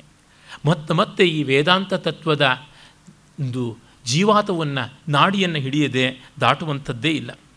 ಇಂದು ಸಾವ ಹೆಂಡತಿಗೆ ನಾಳೆ ಸಾವ ಗಂಡನವ್ವ, ಗಳಿಗೆ ಗಳಿಗೆಗೆ ಮಗು ಹುಟ್ಟಿ ಕೈಗೆ ಬಾಯಿಗೆ ಬಂದಿತ್ತವ್ವ, ಅರಿವು ಕುರುಹನು ಮರೆವೆ ನುಂಗಿತ್ತು ಗುಹೇಶ್ವರನು ಉಳಿದನವ್ವ. ಇಂದು ಸಾವ ಹೆಂಡತಿ ಪ್ರಕೃತಿ, ನಾಳೆ ಸಾವ ಗಂಡ ಅಂದರೆ ಪುರುಷ. ಈ ಪ್ರಕೃತಿ ಪುರುಷನ ಮುಂದೆ ವೇದಾಂತದ ಪ್ರಕಾರ ಗೌಣ, ಸಾಂಖ್ಯರ ಪ್ರಕಾರವಾಗಿ ಪ್ರಮುಖ. ಆದರೆ ಇಲ್ಲಿ ನಾವು ವೇದಾಂತದ ದೃಷ್ಟಿಯಿಂದಲೇ ನೋಡಬೇಕು. ಹಾಗಾಗಿ ಪ್ರಕೃತಿ ಒಂದು ಕಡೆಗೆ, ಪುರುಷ ಒಂದು ಕಡೆಗೆ. ಅಂದರೆ ದೇಹ ಅಳಿಯುತ್ತದೆ, ದೇಹ ಅಳೆದರೂ ಕೂಡ ಜೀವ ಅನ್ನೋದು ಉಳಿಯುತ್ತದೆ. ಸ್ಥೂಲ, ಸೂಕ್ಷ್ಮ ಮತ್ತು ಲಿಂಗ ಅಥವಾ ಕಾರಣ ಅಂತ ಮೂರು ಬಗೆಯ ಶರೀರ ಅಂತ ಹೇಳ್ತೀವಿ. ಸ್ಥೂಲ ದೇಹ ಅನ್ನುವಲ್ಲಿ ಪ್ರಕೃತಿ ಹೋಗುತ್ತದೆ. ಇನ್ನು ಸೂಕ್ಷ್ಮ ಕಾರಣ ಅನ್ನುವಲ್ಲಿ ಪುರುಷ ಬಂದು ನಿಂತುಬಿಡ್ತಾನೆ. ಸೂಕ್ಷ್ಮದಲ್ಲಿ ಆದರೂ ಪ್ರಕೃತಿ, ಸೂಕ್ಷ್ಮ ಪ್ರಕೃತಿ ಉಂಟು, ಆದರೆ ಕಾರಣದಲ್ಲಿ ಪ್ರಕೃತಿಯೇ ಇಲ್ಲ, ಅದು ಕೇವಲ ಪುರುಷ. ಹೀಗಾಗಿ ನಮಗೆ ಗೊತ್ತಾಗುತ್ತದೆ, ಇಂದು ಅಳೆಯುವ ಹೆಂಡತಿಗೆ ನಾಳೆ ಅಳೆಯುವ ಗಂಡ, ಗಳಿಗೆ ಗಳಿಗೆಗೆ ಮಗು ಹುಟ್ಟಿ ಸಾಯ್ತಾ ಇದೆ ಅಂತಂದರೆ ಈ ಪ್ರಕೃತಿ ಪುರುಷ ಸಮಾಯೋಗದಿಂದ ನಿತ್ಯ ನಿತ್ಯವೂ ವೃತ್ತಿ ಅನ್ನುವಂಥ ಮಗು ಹುಟ್ಟುತ್ತಾ ಇದೆ. ಈ ದೇಹದಲ್ಲಿ ನಾವಿರುವುದರಿಂದ ನಮ್ಮ ಸಂಕಲ್ಪಗಳು, ವಿಕಲ್ಪಗಳು, ಪ್ರಪೋಸಲ್ಸ್ ಆ್ಯಂಡ್ ಡಿಸ್ಪೋಸಲ್ಸ್, ಚಿತ್ತವೃತ್ತಿಗಳು ಮತ್ತೆ ಮತ್ತೆ ಬರ್ತಾ ಇವೆ. ಅವು ಬಗೆ ಬಗೆಯಲ್ಲಿ ತೊಡಗಿಕೊಳ್ತಾ ಇವೆ. ಕೈ ಬಾಯಿ ಎಲ್ಲ ಬಂದಿತ್ತು. ಇದು ಏನು ಮಾಡುತ್ತದೆ? ಅರಿವು ಕುರುಹನು ಮರೆವೆ ನುಂಗಿತ್ತು. ಹಾಗಾಗಿ ಜ್ಞಾನದ ದಾರಿಯನ್ನು ಈ ವಿಸ್ಮೃತಿ ನುಂಗುತ್ತಾ ಇದೆ. ಈ ವೃತ್ತಿಗಳು ನಿರ್ವೃತ್ತಿಯನ್ನು ಉಪೇಕ್ಷೆ ಮಾಡುತ್ತವೆ, ತನ್ಮೂಲಕ ಬ್ರಹ್ಮಸ್ವಭಾವವನ್ನು ಮರೀತಾ ಇವೆ. ಅದು ಯಾತಕ್ಕೆ ಮರೆಯಿತು? ಮೂಲಾವಿದ್ಯೆ ಅದಕ್ಕೆ ಕಾರಣವಾದಂಥದ್ದು. ಹೀಗಾಗಿ ಉಳಿದದ್ದು ಒಂದೇ ಬ್ರಹ್ಮವಸ್ತು, ಅದು ಬಿಟ್ಟು ಇನ್ನೆಲ್ಲವೂ ಹೀಗಾಗ್ತಾ ಇದೆ, ಅದರ ಕಡೆಗೆ ನಾವು ಹಿಡಿಯಬೇಕು ತತ್ವವನ್ನು ಅಂತಂತಾರೆ. ಹೀಗೆ ಎಲ್ಲಿ ನೋಡಿದರೂ, ಯಾವ ಒಂದು ಬೆಡಗಿನ ವಚನ ನೋಡಿದರೂ ಅಲ್ಲಿ ನಮಗೆ ಬಹಳ ಸುಂದರವಾದ ತತ್ವ ಕಾಣುತ್ತದೆ. ವಾಯು ನಿದ್ರೆಗೈದಡೆ ಆಕಾಶ ಜೋಗುಳ ಹಾಡಿತ್ತು, ಅದು ಬೆಡಗಿನ ವಚನಕ್ಕೆ ಸಂಬಂಧಪಟ್ಟಂತೆ ಬರುತ್ತದೆ. ಹೀಗೆ ಬೆಡಗಿನ ವಚನಗಳನ್ನು ಬಿಡಿಸುವ ದಾರಿ ಒಂದುಂಟು. ಆದರೆ ಮತ್ತೆ ಹೇಳ್ತಾ ಇದ್ದೀನಿ, ಅದು ಹೇಳುವುದು ವೇದಾಂತ ತತ್ವವೇ. ಆದರೆ ಬೆಡಗಿನ ವಚನದ ಮೋಹದಲ್ಲಿ ಹೋಗಿ ತತ್ವವನ್ನು ಕಳೆದುಕೊಂಡರೆ ಕಷ್ಟ. ಆ ಕಾರಣದಿಂದ ನನ್ನ ವ್ಯಕ್ತಿಗತ ಅಭಿಪ್ರಾಯ ಹೇಳ್ತೀನಿ. ಈ ಬೆಳಗಿನ ವಚನಗಳ ಒಂದು ಮೋಹದಲ್ಲಿ ತುಂಬ ಜನ ಮಹಾತತ್ವವನ್ನು ಮರೆಯುವುದಕ್ಕಿಂತ ತತ್ವದ ಕಡೆಗೆ ಗಮನ ಇಟ್ಟುಕೊಂಡು ಮತ್ತೆ ಬೇಕಾದರೆ ಮಾಡಿಕೊಳ್ಳಲಿ. ಕೆಲವೊಮ್ಮೆ ಬೊಗಳುವ ನಾಯಿಗೆ ಒಂದು ಮೂಳೆ ಎಸೆಯಬೇಕು ಅನ್ನುವಂತೆ ಈ ಬೆಳಗಿನ ವಚನವನ್ನು ಚಚ್ಚುಕೋ ತಲೆನಾ ಅಂತ ಬಿಸಾಕಿ ಹೋಗಿಬಿಡಬೇಕು ಅಷ್ಟೆ, ಇನ್ನೇನೂ ಅಲ್ಲ. ಆ ಥರ ಮಾಡುವ ಕೋಲಾಹಲ ಮಾಡುವವರು ಯಾರಿದ್ದಾರೆ ಅವರಿಗೆ ಇದು ಬೇಕು. ಆದರೆ ಪ್ರಾಂಜಲವಾದ ಪ್ರಾಮಾಣಿಕರಾದ ಜಿಜ್ಞಾಸುಗಳಿಗೆ ತತ್ವೋಪದೇಶವೇ ಅಭಿಧಾವೃತ್ತಿಯದೇ, ನೇತಿ ನೇತಿ ಕ್ರಮದ ವ್ಯಂಜನಾವೃತ್ತಿಯದೇ ಸಾಕಾಗುತ್ತದೆ, ಅದಕ್ಕಿಂತ ಮಿಗಿಲಾಗಿ ಏನೂ ಬೇಕಾಗೋಲ್ಲ. ಹಾಗಾಗಿಯೇ ಉಪನಿಷತ್ತುಗಳಲ್ಲಿ ನಾವು ಎರಡನ್ನೂ ನೋಡ್ತೀವಿ, ವಚನಕಾರರಲ್ಲಿಯೂ ನಾವು ಎರಡನ್ನೂ ನೋಡ್ತೀವಿ. ಇದರಿಂದ ಅದು ಅಷ್ಟೇ ಹೊರತು ಅದರಿಂದ ಇದಲ್ಲ ಅಂತ ಗೊತ್ತಾಗುತ್ತದೆ. ಮತ್ತು ಇಷ್ಟು ಬಗೆಯಲ್ಲಿ ಲೋಕವನ್ನು ಕುರಿತು ಚಿಂತನೆ ಮಾಡಿದ್ದಾರೆ. ಮದ್ಯ ಮಾಂಸಗಳ ಮುಟ್ಟನೆಂದೆಂಬಿರಿ ನೀವು ಕೇಳಿರೆ, ಮದ್ಯವಲ್ಲವೇನು ಅಷ್ಟಮದಂಗಳು, ಮಾಂಸವಲ್ಲವೇನು ಸಂಸಾರ ಸಂಘವು, ಈ ಉಭಯವನ್ನು ಅತಿಗಳದಾತನೇ ಗುಹೇಶ್ವರದಲ್ಲಿ ಐಕ್ಯನು ಅಂತಾನೆ. ಅಂದರೆ ನಾವು ಎಷ್ಟೋ ಬಾರಿ ನಾವು ಟೀ ಟೋಟ್ಲರ್ಸು, ನಾವು ವೆಜಿಟೇರಿಯನ್ಸು ಅಂತ ಬೂಟಾಟಿಕೆ ಮಾಡ್ತೀವಿ. ಈ ಬೂಟಾಟಿಕೆಯ ಮದದಲ್ಲಿ ಮದ್ಯ ಇಲ್ವಾ? ಮದಸ್ಯ ಭಾವ ಮದ್ಯಂ ಅಂತ ಹೇಳ್ಬೋದು, ಮದಯತೀತಿ ಮದ್ಯಂ ಅಂತ ತಾನೇ ಉಂಟು. ಹೀಗೆ ನೋಡಿದಾಗ ನಮಗೆ ಮದ, ಅಷ್ಟಮದಗಳು, ಅನ್ನಮದ, ಅರ್ಥಮದ, ರೂಪಮದ, ಸ್ಥಾನಮದಾದಿಗಳು ಹೇಳಿದ್ದಾರಲ್ಲ, ಅವೆಲ್ಲವೂ ಮದ್ಯ ಅಲ್ಲವೇ? ಬಿಚಿ ದೇವನ ಹೆಂಡ ಅನ್ನುವ ಒಂದು ಕಾದಂಬರಿಯಲ್ಲಿ ಹೇಳ್ತಾರೆ, ಈ ಮನುಷ್ಯನ ಹೆಂಡಕ್ಕೆ ಗಂಟೆಗಳ ಕಾಲ ಅಮಲಿದ್ದರೆ ದೇವನ ಹೆಂಡವಾದ ಅನ್ನಮದ, ಅರ್ಥಮದ, ರೂಪಮದ, ವಿದ್ಯಾಮದ, ವಯೋಮದ, ಸ್ಥಾನಮದಾದಿಗಳಲ್ಲಿ ಒಂದು ಜೀವಮಾನ ಕಾಲ 30-40 ವರ್ಷಗಳ ಕಾಲ ಮದ ಇರುತ್ತದೆ ಅಂತ. ಅದು ದೇವನ ಹೆಂಡ, ಅದು ಕೊಡುವ ಕಿಕ್ಕು ತುಂಬ ದೊಡ್ಡದು. ಮತ್ತು ಒದ್ರೆ ಅದು ಹೋಗಿ ನಾವು ಚರಂಡಿಯಲ್ಲೇ ಬೀಳುವಂಥದ್ದು ಶಾಶ್ವತವಾಗಿ. ಇನ್ನು ಮಾಂಸವಲ್ಲವೇನು ಸಂಸಾರ ಸಂಘವು, ಪರಸ್ಪರ ಆಕರ್ಷಣೆ, ದೇಹಾಕರ್ಷಣೆಗಿಂತ ದೊಡ್ಡ ನಾನ್ ವೆಜಿಟೇರಿಯನಿಸಮ್ ಏನಿದೆ ಅಂತ ಕೇಳ್ತಾ ಇದ್ದಾರೆ. ಎಷ್ಟು ಅಮೋಘವಾದಂಥ ಮಾತು! ಬಾಯ ಭಗವಾಗಿ, ಕೈಯ ಇಂದ್ರಿಯವಾಗಿ, ಹಾಕುವ ತುತ್ತುಗಳೆಲ್ಲ ಬಿಂದು ಕಾಣಿರೋ ಪ್ರಥಮ ವಿಷಯವಿಂತಿರಲಿಕ್ಕೆ ಗುಹೇಶ್ವರ ಏಕೋ ಅದ್ವೈತ. ಪಂಚಪ್ರಾಣಾಗ್ನಿಹೋತ್ರದಲ್ಲಿ ಹೇಳ್ತಾ ಇದ್ದಾರೆ. ವೇದ ಮೈಥುನದ ರೂಪಕದಿಂದ ಪಂಚಪ್ರಾಣಾಗ್ನಿಹೋತ್ರವನ್ನು ವರ್ಣಿಸುತ್ತದೆ. ಆಕಾಶದಲ್ಲಿ ನಡೆಯುವ ಒಂದು ಮೈಥುನ, ವೃಷ್ಟಿ ಭೂಮಿಯಲ್ಲಿ ಬೀಳುವ ಮೈಥುನ, ಬೆಳೆಯಾಗುವ ಮೈಥುನ, ಆಹಾರ ಸೇರುವ ಮೈಥುನ, ಹೀಗೆ ಹೇಳ್ತಾ ಇವೆ. ನಮ್ಮ ವೇದ ಋಷಿಗಳಿಗೆ, ವಚನಕಾರರಿಗೆ, ಭಾರತೀಯ ಪರಂಪರೆಗೆ ವಿಕ್ಟೋರಿಯನ್ ಎಟಿಕೇಟ್ ಇಲ್ಲ. ಅವರು ಇಂಡಿಯನ್ಸನ್ನೆಲ್ಲ obsessed with eroticism and sex ಅಂತ ಗೇಲಿ ಮಾಡ್ತಾರೆ.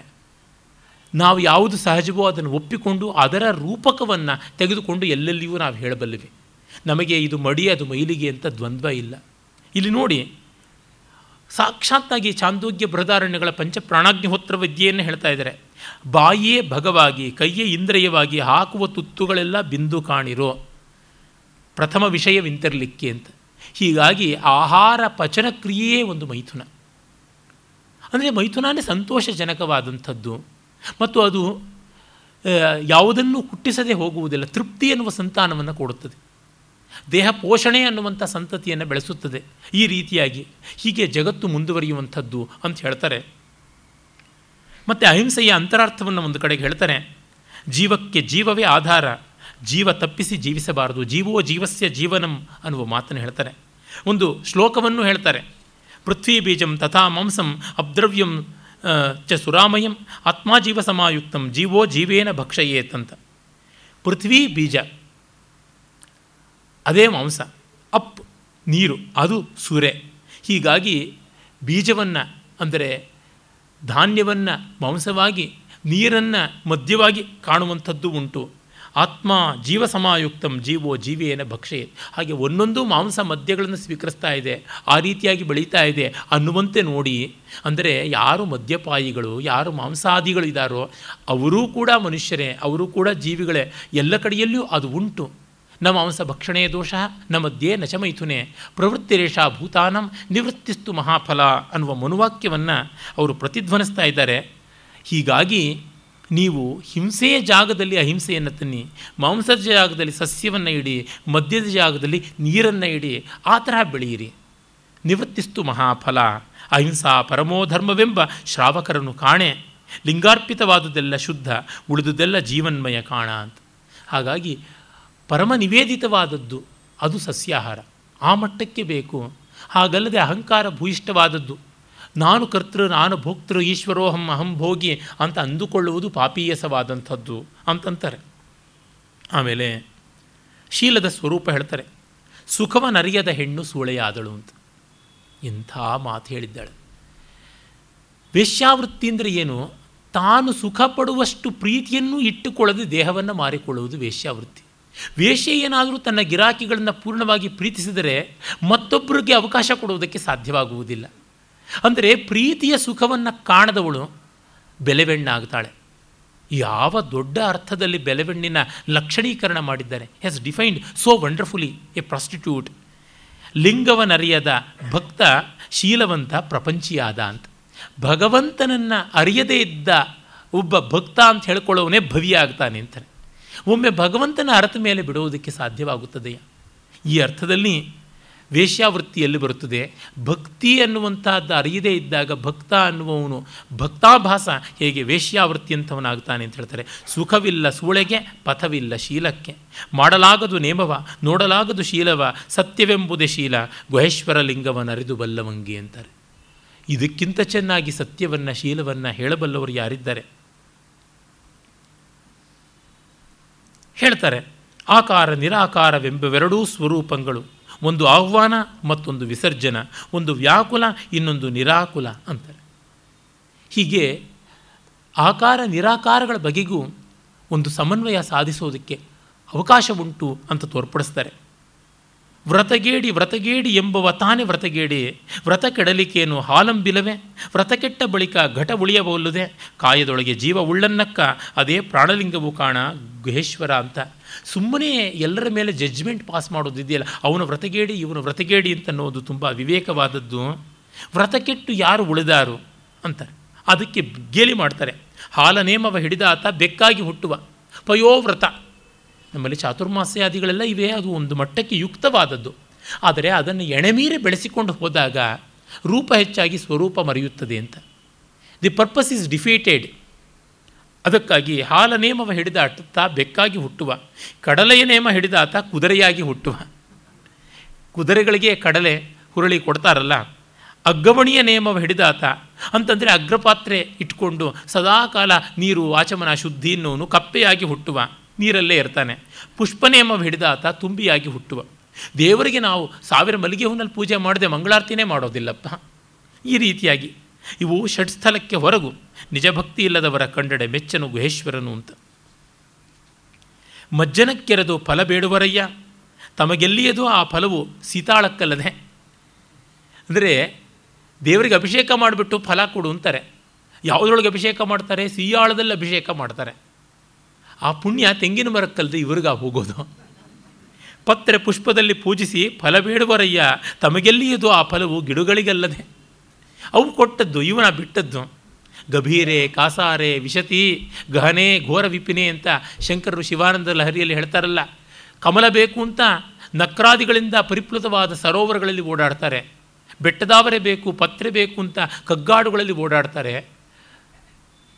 ಇದ್ದೇ ಇದೆಯಲ್ಲ, ಪದ್ಮಕೋಶ ಪ್ರತೀಕಾಶಗಂ ಹೃದಯಂಚಾಪ್ಯಧೋಮುಖಂ, ಆ ಹೃದಯ ಕಮಲವನ್ನು ಮಾತ್ರ ಯಾರೂ ಕೊಡೋದಕ್ಕೆ ಸಿದ್ಧ ಇಲ್ಲ ಅಂತ. ಸುವಿಧಾನವನ್ನರ್ಪಿಸಿ ಫಲವ ಬೇಡವರಯ್ಯ, ತಮಗೆಲ್ಲಿಯದು ಆ ಫಲವು 18 ಧಾನ್ಯಕ್ಕಲ್ಲದೆ ಬೇಕಾದಂತೆ ನೈವೇದ್ಯ ಮಾಡ್ತಾರೆ.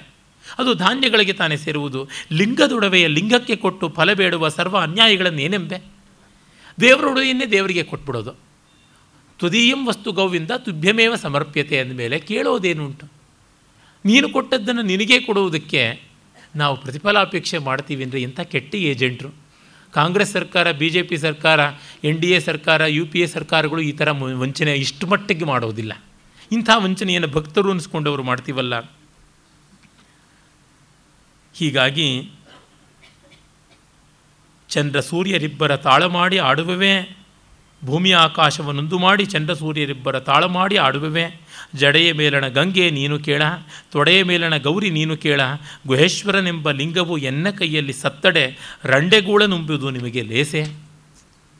ನೀನೇ ಶಿವ, ನೀನೇ ಶಕ್ತಿ, ನೀನೇ ಎಲ್ಲವೂ ಆಗಿದ್ದೀಯಾ. ನನ್ನ ಕೈಯಲ್ಲಿ ಇರ್ತಕ್ಕಂಥ ನೀನು ಅಂಗೈ ಇಷ್ಟ ಲಿಂಗ. ನೀನು ಲಿಂಗವಾಗಿ ಉಳಿಯದೆ ಸತ್ತರೆ ನಾನು ರಂಡೆಗೂಳು ಉಳಿಯೋದು ಅಂತಂದರೆ ಏನು? ನಾನು ವಿಧವೇ ಆಗ್ತೀನಿ. ಶರಣಸತಿ ಲಿಂಗಪತಿ. ನಿನ್ನನ್ನು ಮರೆತರೆ ನಿನ್ನನ್ನು ಸಾಯಿಸಿದಂತೆ, ನೀನು ಸತ್ತಂತೆ. ಪರಮಾತ್ಮ ಆತ್ಮಹಾನಿ ಉಂಟು ಮಾಡಿಕೊಳ್ಳೋರಿಗಿಂತ ನೀಚರು ಯಾರಾದರೂ ಉಂಟೆ. ಇದನ್ನೇ ಉಪನಿಷತ್ತುಗಳು ಈಶಾವಾಸ್ಯಾದಿಗಳು ಹೇಳ್ತಾ ಇರ್ತಕ್ಕಂಥ ಆತ್ಮಹನೋ ಜನ. ಅವರು ಅವಿದ್ಯಾಯ ಮಂತರೆ, ಅವಿದ್ಯಾಯ ಅಂತರೆ ವರ್ತಮಾನ, ಸ್ವಯಂ ಧೀರಂ ಮನ್ಯಮಾನ, ನಾವು ಬುದ್ಧಿವಂತರು ಅಂತಂದುಕೊಂಡಿರ್ತಕ್ಕಂಥವ್ರು ದಂಧಂಭ್ರೆಮಾಣ, ಹೀಗಾಗಿ ಅಂಥ ನೀಚತನ ನನಗೆ ಬೇಡ ಅಂತಂತಾರೆ. ಎಡದ ಕೈಯ ಲಿಂಗವ ಬಲದ ಕೈಯಲ್ಲಿ ಮುಟ್ಟಿ ಸ್ಪರ್ಶನವ ಮಾಡುವ ಕರ್ಮಿಯ ನಾನೇನೆಂಬೆ, ಭವಭವದಲ್ಲಿ ಕರ್ಮಿಯ ನಾನೇನೆಂಬೆ. ಅಂದರೆ ಎಡಗೈಯಲ್ಲಿರೋದು ಲಿಂಗ, ಬಲಗೈ ಇರೋದು ಪೂಜೆ ಮಾಡೋಕ್ಕೆ ಅಂತ ಲಿಂಗಕ್ಕೆ ಮಿತಿಯನ್ನು ಮಾಡಿದಂಥ ಭವಿಗಳನ್ನು ನಾನು ಏನಂತ ನೋಡೋಣ ಅಂತ.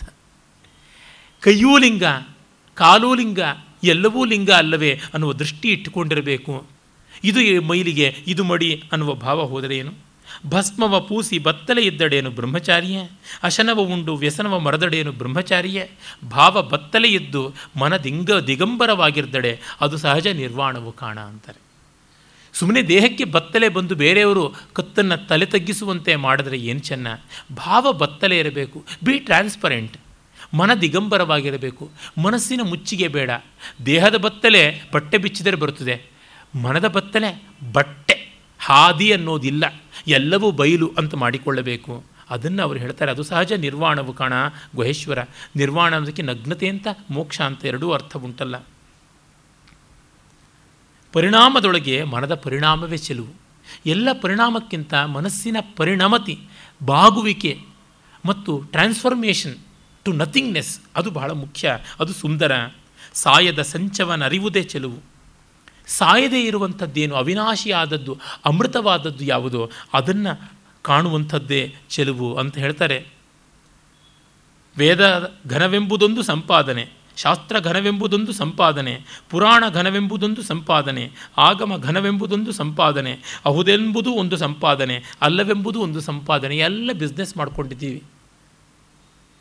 ಯಾರೋ ಒಬ್ಬರು ಹೇಳಿದ್ರು, ಆಶೀರ್ವಾದ ಮಾಡೋದಕ್ಕೆ ಇಷ್ಟು ದುಡ್ಡು, ಇನ್ನೂ ಒಳ್ಳೆಯ ಆಶೀರ್ವಾದ ಮಾಡೋದಕ್ಕೆ ಮತ್ತಷ್ಟು ದುಡ್ಡು ಅಂತ ಹೇಳಿದ್ರಂತೆ. ಇದೇ ವೇದಿಕೆಯಲ್ಲಿ ಒಮ್ಮೆ ಒಬ್ಬರು ಮಹಾನುಭಾವರು ಬಂದಿದ್ದರು, ಗಡ್ಡ ತೀಡಿಕೊಳ್ಳುವಂಥವ್ರು. ಅನೌನ್ಸ್ ಮಾಡಿದ್ರು, ನಮಸ್ಕಾರ ಮಾಡೋರೆಲ್ಲ ಈ ಸಾಲಲ್ಲಿ ಬನ್ನಿ ಅಂತ.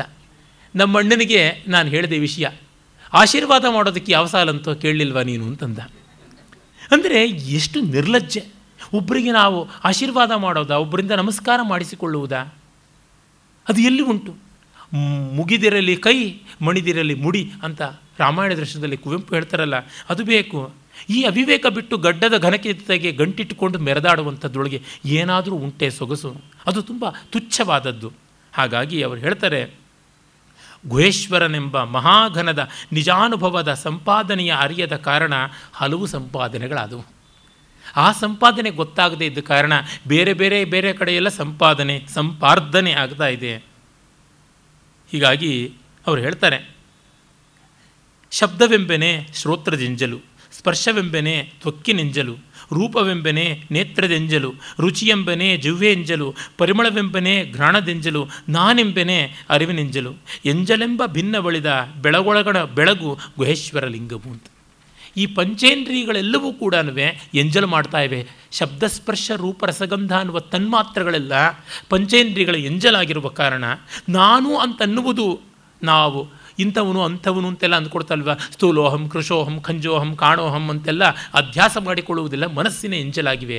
ಅಂತರಿಂದ್ರಿಯ ಬಹಿರಿಂದ್ರಿಯಗಳ ಎಂಜಲಾದ ಕಾರಣ ಗುಹೇಶ್ವರ ಒಂದೇ ಎಂಜಲಾಗದೇ ಇರುವ ಮಡಿವಸ್ತು. ರಾಮಕೃಷ್ಣ ಪರಮಸರು ಹೇಳ್ತಾರಲ್ಲ, ಬ್ರಹ್ಮವಸ್ತು ಒಂದೇ ಎಂಜಲಾಗದೆ ಉಳಿದಂಥದ್ದು ಅಂತ. ಹೀಗೆ ಭವ್ಯಾತಿ ಭವ್ಯವಾದ ತತ್ವಗಳನ್ನು ತುಂಬ ಸುಂದರವಾಗಿ ಅವರು ನಮ್ಮ ನಿರಂತರವಾದ ಅವಲೋಡನೆಗೆ ಕೊಟ್ಟಿದ್ದಾರೆ.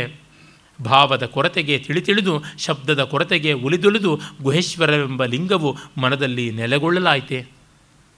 ಹಿಂದಣ ಕಥೆಯ ಹೇಳುವಾತ ಹೆಡ್ಡ, ಮುಂದಣ ಕಥೆಯ ಹೇಳುವಾತ ಮೂಢ, ಇಂದಿನ ಘನವ ಹೇಳುವಾತನೇ ಹಿರಿಯ ಅಂತ. ಹಿಂದಣ ಕಥೆ ಅಂದರೆ ಸ್ಮೃತಿ, ಮುಂದಣ ಕಥೆ ಅಂದರೆ ಊಹೆ. ಇಂದಿನ ಕಥೆ ಅನ್ನುವುದೇ, ಇಂದಿನ ಘನ ಅನ್ನುವುದೇ ಅನುಭವ, ವರ್ತಮಾನ.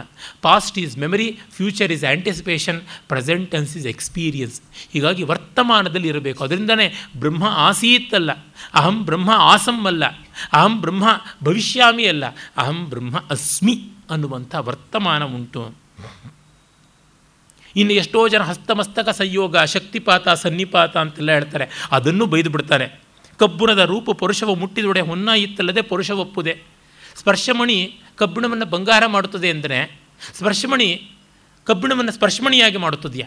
ಇದು ನೇರವಾಗಿ ಶಂಕರರ ಶತಶ್ಲೋಕಿಯ ಮೊದಲನೇ ಶ್ಲೋಕವೇ ಆಗಿದೆ. ದೃಷ್ಟಾಂತೋ ನೈವದೃಷ್ಟ ತ್ರಿಭುವನ ಜಠರೇ ಸದ್ಗುರೋರ್ ಜ್ಞಾನದಾತು ಸ್ಪರ್ಶಶ್ಚೇದತ್ರ ಕಲ್ಪ್ಯ. ಸ್ಪರ್ಶಮಣಿಯನ್ನು ಕಲ್ಪಿಸೋಣವಾ ಅಂತಂದರೆ ಅದು ನಹಿ ಭವತಿ ತತಃ.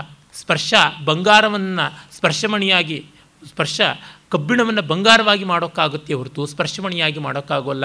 ಆದರೆ ಗುರು ಸ್ವೀಯಂ ಸಾಮ್ಯಂ ವಿಧತ್ತೆ, ತನ್ನ ಸ್ವರೂಪವನ್ನೇ ಶಿಷ್ಯನಿಗೆ ತಂದು ಕೊಟ್ಟುಬಿಡ್ತಾನೆ, ಅದಕ್ಕಿನ್ನೆಲ್ಲಿಯೂ ಇಲ್ಲ. ಅಂಥದ್ದಲ್ಲದ ಇನ್ನು ಎಲ್ಲ ಹಸ್ತಮಸ್ತಕ ಸಂಯೋಗದ ಶಕ್ತಿಪಾತಗಳು ವಿಕಾರಗಳೇ, ಇನ್ಯಾವುದೂ ಅಲ್ಲ ಅಂತಂತಾರೆ. ಹಾಗಾಗಿ ಲೀಲೆಯಾದಡೆ ಉಮಾಪತಿ, ಲೀಲೆ ತಪ್ಪಿದಡೆ ಸ್ವಯಂಭು. ಶಶಿಯಲ್ಲಿ ಕರಗದು, ಬಿಸಿಲಲ್ಲಿ ಕೊರಗದು, ರಸವುಂಡ ಹೊನ್ನು ಗುಹೇಶ್ವರ ನಿಮ್ಮ ಶರಣ ಅಂತ. ಶರಣ ಲೀಲಾ ಮಾತ್ರ ಸ್ವರೂಪಿಯಾದರೆ ಸಾಕ್ಷಾತ್ ನಿರಂಜನ ಪರಮಾತ್ಮ ಮಹಾದೇವ. ಲೀಲೆಯೆಲ್ಲ ಕರ್ಮಾಧ್ಯಕ್ಷ ಅಂದರೆ ಈಶ್ವರ ಅನ್ನಿಸ್ಕೊಳ್ತಾನೆ. ಹೀಗಾಗಿ ಅವನು ಚಂದ್ರಿಕೆಯಲ್ಲಿ ಕರಗುವಂತಹ ಚಂದ್ರಕಾಂತ ಮಣಿಯೂ ಅಲ್ಲ, ಬಿಸಿಲಿನಲ್ಲಿ ಉರಿಯುವಂತಹ ಸೂರ್ಯಕಾಂತ ಮಣಿಯೂ ಅಲ್ಲ, ರಸವುಂಡ ಹೊನ್ನು ಅಂತಂದರೆ ಪಾದರಸ ಬಂಗಾರವನ್ನು ಕರಗಿಸಿಬಿಡುತ್ತದೆ.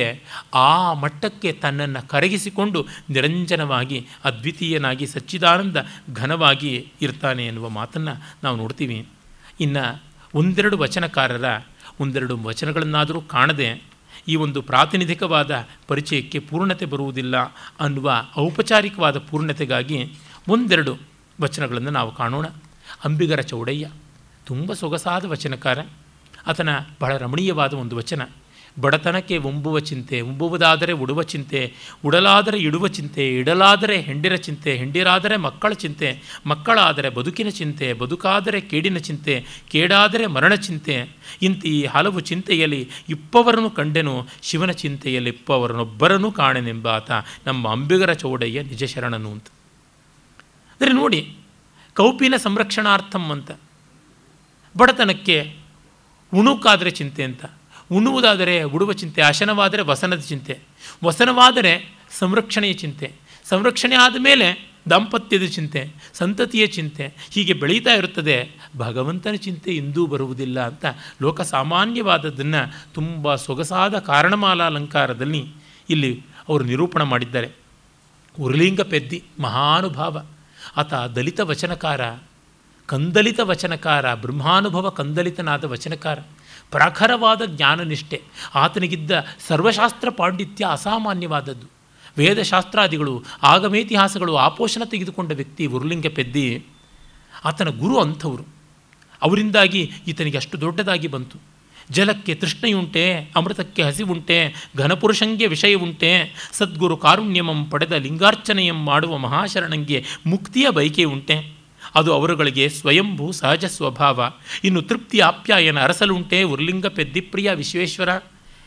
ನೀರಿಗೆ ಬಾಯಾರಿಕೆ ಇದೆಯೇ, ಅಮೃತಕ್ಕೆ ಹಸಿವೆ ಇದೆಯೇ, ಹಾಗೆ ಘನಪುರುಷನಿಗೆ ವಿನಯ ಉಂಟೆ. ಅಂದರೆ ಅವನೇ ವಿನಯವಾಗಿರ್ತಾನೆ, ಅವನಿಗೆ ವಿನಯ ಅನ್ನುವ ಬೇರೊಂದು ಉಪಾಧಿ ಎಲ್ಲಿಂದ? ಹೀಗಾಗಿ ಶರಣಂಗೆ ಮುಕ್ತಿಯ ಬಯಕೆ ಉಂಟೆ. ಬಿಡುಗಡೆಯ ಬಯಕೆ ಎನ್ನುವಾಗ ಎಂದು ಬಂಧನ ಇದ್ದದ್ದು. ಹಾಗಾಗಿಯೇ ಅಷ್ಟಾವಕ್ರ ಗೀತ ಹೇಳಿಬಿಡ್ತದೆ, ಬಂಧನವೂ ಮಿಥ್ಯ ಮೋಕ್ಷವೂ ಮಿಥ್ಯ ಅಂತ. ಕಟ್ಟಲ್ಪಟ್ಟದ್ದು ಯಾವಾಗ? ಕಟ್ಟಲ್ಪಡದೇ ಇದ್ದೀವಿ ನಾವು. ಬಿಡುಗಡೆ ಬಿಡುಗಡೆ ಬಿಡುಗಡೆ ಅಂದರೆ ಹೇಗೆ ರಾಮಕೃಷ್ಣ ಪರಮಹಂಸರು ಹೇಳ್ತಾರಲ್ಲ, ತಾನು ಯಾರಿಂದ ಬಿಡುಗಡೆ ಪಡೆಯುವುದು? ಒಬ್ಬ ರಾಜ ಭಾಗವತ ಕೇಳಬೇಕು, ಭಾಗವತ ಕೇಳಬೇಕು, ಬಿಡುಗಡೆ ಪಡೆಯಬೇಕು ಅಂತಂತಿದ್ದನಂತೆ. ಬಿಡುಗಡೆ ಪಡೆಯೋದಕ್ಕೆ ಅವನು ಕಳಚಿಕೊಳ್ಳಲೇಬೇಕು ಹೊರತು ಇನ್ಯಾರು ಕಳಚೋದಕ್ಕೆ ಸಾಧ್ಯವ? ಹೀಗಾಗಿ ಅಲ್ಲಿ ಇಲ್ಲವೇ ಇಲ್ಲ. ಹೀಗಾಗಿ ಆ ಜ್ಞಾನಿ ಅಂಥ ರೀತಿಯಲ್ಲಿರ್ತಾನೆ ಅಂತ ಚನ್ನಬಸವಣ್ಣನವರು ಹೇಳ್ತಾರೆ. ಪಾತಾಳ ದಗ್ಗಣಿಯ ನೇಣಿಲ್ಲದೆ, ಸೋಪಾನದ ಬಲದಿಂದಲ್ಲದೆ ತೆಗೆಯಬಹುದೇ? ಶಬ್ದ ಸೋಪಾನವ ಕಟ್ಟಿ ನಡೆಸಿದವರು ಪುರಾತನರು, ದೇವಲೋಕಕ್ಕೆ ಬಟ್ಟೆ ಕಾಡಿರೋ. ಮರ್ತ್ಯಲೋಕದವರ ಮನದ ಮೈಲಿಗೆ ಕಳೆಯಲೆಂದು ಗೀತಾ ಮಾತೆಂಬ ಜ್ಯೋತಿಯ ಬೆಳಗಿ ಕೊಟ್ಟರು ಕೂಡಲ ಸಂಗನ ಶರಣರು ಅಂತ.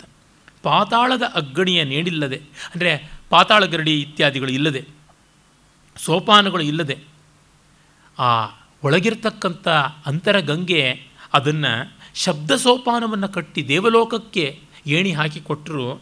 ಮಾತೆಂಬ ಜ್ಯೋತಿಯನ್ನು ಗೀತ ಮಾತೆಂಬ ಹಾಡಿರತಕ್ಕಂಥ ಮಾತು ಆನು ಒಲಿದಂತೆ ಹಾಡುವೆ ಅನ್ನುವ ಮಾತಿನಿಂದ ನಮ್ಮ ಮನದ ಮೈದಲಿಗೆಯನ್ನು ಕಳೆದಿದ್ದಾರೆ ವಚನಕಾರರು, ತುಂಬ ಮಹನೀಯರು ಅಂತ ಹೇಳ್ತಾನೆ. ಹಡಪದ ಅಪ್ಪಣ್ಣ, ಹಡಪದ ಅಂತಂದರೆ ತಾಂಬೂಲ ಕರಂಕವಾಹಕ ಅಂತ ಅರ್ಥ. ಆತ ಅಪ್ಪಣ್ಣ ಹೇಳ್ತಾನೆ, ಮರದೊಳಗಣ ಕಿಚ್ಚು ಮರನ ಸುಡುತ್ತಿದ್ದಿತಯ್ಯ, ಮರಬೆಂದು ನಿಂದುರಿಯಿತ್ತು, ಮಣ್ಣು ಜರಿದು ಬಿದ್ದಿತ್ತು, ಉರಿ ಹೋಗಿ ನಂದಿತ್ತು, ಸ್ವಯಂ ಪ್ರಕಾಶವಾಗಿಪ್ಪ ಎಲೆ ಉಳಿಯಿತ್ತು, ಉರಿ ಬಂದು ಎನ್ನ ಕರಸ್ಥಲದಲ್ಲೇ ಅಡಗಿತ್ತು, ಇದ ಕಂಡು ನಾ ಬೆರಗಾಗಿ ನೋಡುತ್ತಿದ್ದೆನಯ್ಯ ಬಸವಪ್ರಿಯ ಕೂಡಲ ಚೆನ್ನ ಬಸವಣ್ಣ. ಮರದೊಳಗಣ ಕಿಚ್ಚು ಅಂದರೆ ಅಹಂ ವೃಕ್ಷಸ್ಯ ರೇರಿವ, ನಾನೇ ಜೀವಾತ್ಮ. ಅದರೊಳಗಿನ ಕಿಚ್ಚು ಅಂದರೆ ಜ್ಞಾನ ದಾಹ ಮುಮುಕ್ಷೆ, ಅದು ಮರವನ್ನು ಸುಡ್ತಾ ಇದೆ. ದೇಹ ದಗ್ಧವಾಯಿತು, ಮತ್ತು ಆ ದೇಹದಲ್ಲಿದ್ದಂಥ ಪಂಚಭೌತಿಕತೆ ಅದು ಮಣ್ಣು ಜರಿದು ಬಿದ್ದಿತ್ತು. ಈಗ ಸ್ವಯಂ ಪ್ರಕಾಶವಾದದ್ದು ಬ್ರಹ್ಮವಸ್ತು ಉಳಿಯಿತು, ಅದೇ ಅಂಗೈಯಲ್ಲಿ ಲಿಂಗವಾಯಿತು, ಆ ಜ್ವಾಲೆಯೇ ಅಂಗೈಯಲ್ಲಿ ಉರಿ ಬಂದು ಎನ್ನ ಕರಸ್ಥಳದಲ್ಲಿ ಅಡಗಿತ್ತು ಅಂತಂತ ಇದ್ದಾರೆ. ಹಾವಿನ ಹಾಳ ಕಲ್ಲಯ್ಯ ಆತ ಹೇಳ್ತಾರೆ, ಅರಿವೇ ಗುರು, ಇದು ಕರ್ನಾಟಕ ವಿಶ್ವವಿದ್ಯಾಲಯದ ಧ್ಯೇಯವಾಕ್ಯವೂ ಹೌದು. ಅರಿವೇ ಗುರು ಅನ್ನುವುದು ಬಹಳ ಸುಂದರವಾದ ಮಾತು. ಜ್ಞಾನಕ್ಕಿಂತ ಮಿಗಿಲಾದ ಗುರು ಇಲ್ಲ. ಇನ್ನು ಆ ಬಾಹ್ಯ ಗುರುಗಳು ಅದು ವಾಮಾಚಾರವೇ, ದಕ್ಷಿಣಾಚಾರ, ಸಮಯಾಚಾರ ಅಂದರೆ ಅರಿವೇ ಜ್ಞಾನವೇ ಗುರು ಅಂತ ಭಾವಿಸಿಕೊಳ್ಳುವುದು, ಆಚಾರವೇ ಶಿಷ್ಯ. ಅಂದರೆ ಆಚಾರ ಮಾಡಬೇಕು ಅಂತಂದರೆ ಶಿಷ್ಟತೆ ಬೇಕು.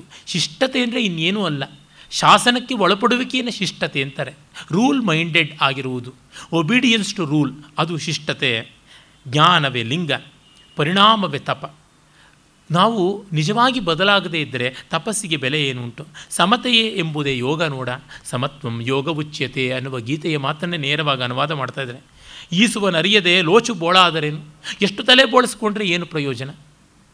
ನಮ್ಮ ನಿಜಗುಣ ಶಿವಯೋಗಿಗಳು ಹೇಳ್ತಾರಲ್ಲ, ಮಾಡಲಿಲ್ಲವೇ ತಪವ ಮಾಡಲಿಲ್ಲವೇ ಅಂತ. ತಪ ಮಾಡದೇ ಇದ್ದರೆ ಮಹಾದೇವ ಕಲ್ಲೇಶ್ವರ ದೇವರು ನಗುವರು. ಸುಮ್ಮನೆ ತಲೆ ಬೋಳಿಸ್ಕೊಂಡ್ರೆ ಮನ ಬೋಳಿಸಿಕೊಳ್ಳದೆ ಏನಾಗುತ್ತದೆ ಅಂತ. ಹೀಗೆ ಒಬ್ಬೊಬ್ಬ ವಚನಕಾರರು ಮಹೋನ್ನತವಾದದನ್ನು ಬೇಕಾದಂತೆ ಹೇಳ್ತಾರೆ. ಮೊದಲ ವಚನಕಾರ ಜೇಡ್ರ ದಾಸಿಮಯ್ಯನಿಂದ ಆರಂಭ ಮಾಡಿದ್ವಿ. ಆತನದೇ ಮತ್ತೊಂದು ವಚನ, ಎಡರಡಸಿದಲ್ಲಿ ಮೃಡ ನಿಮ್ಮ ನೆನೆವರು, ಎಡರಡಸಿದ ವಿಪತ್ತು ಕಡೆಯಾಗಲೊಡನೆ ಮೃಡ ನಿಮ್ಮ ನೆಡಹಿಯೂ ಕಾಣರು ರಾಮನಾಥ. ಎಡರು ಅಡಸಿದರೆ ಕಷ್ಟ ಬಂದಾಗ ಮೃಡ ದೇವ ಮಹಾದೇವ ನಿನ್ನನ್ನು ನೆನೀತಾರೆ. ಎಡರಡಸಿದ ವಿಪತ್ತು ಕಡೆಯಾಗಲು ಬಂದ ಕಷ್ಟ ನಿವಾರಣೆ ಆದರೆ ಮೃಡ ನಿಮ್ಮ ಎಡವಿಯೂ ಕಾಣರು. ಎದುರುಗಡೆಗೆ ಲಿಂಗ ಇದ್ದರೆ ಲಿಂಗವನ್ನು ಎಡವು ಬಿದ್ದಾಗಲೂ ಕೂಡ ಅದು ಲಿಂಗ ಅಂತ ಅಂದ್ಕೊಳ್ಳಲ್ಲ, ಯಾವುದೋ ಕಲ್ಲು ಅಂದ್ಕೋತಾರೆ ಅಂತ. They don't even dream of, ಕನಸಲ್ಲೂ ನೆನೆಯೋದಿಲ್ಲ, ಮರವಿನಲ್ಲಿಯೂ ನೆನೆಯೋದಿಲ್ಲ. ಇಂಥದ್ದು ಇದು ಅಂತ. ಹೀಗಾಗಬಾರ್ದು. ನಿತ್ಯ ಸತ್ಯ ಶುದ್ಧ ಭುಕ್ತಮುಕ್ತವಾದ ಶುದ್ಧ ಬುದ್ಧಮುಕ್ತವಾದ ಚೈತನ್ಯವನ್ನು ನಿರಂತರವಾಗಿ ಅನುಸಂಧಾನದಲ್ಲಿ ಇಟ್ಕೊಳ್ಬೇಕು ಅನ್ನೋದೇ ವಚನಕಾರರು ನಮಗೆ ತೋರ್ಪಡಿಸಿದಂಥದ್ದು. ಈ ಬಗೆಗೆ ಅನೇಕ ಗ್ರಂಥಕಾರರು, ಜ್ಞಾನಿಗಳು, ಶೋಧನಕಾರರು ಅವರುಗಳು ಹೇಳಿದ್ದನ್ನು ನಾನು ಸಂಗ್ರಹ ಮಾಡಿಕೊಂಡು ನಾನು ತೋರಿದ ಮಟ್ಟಿಗೆ ಹೇಳಿದ್ದೀನಿ. ನಮಸ್ಕಾರ, ಧನ್ಯವಾದ.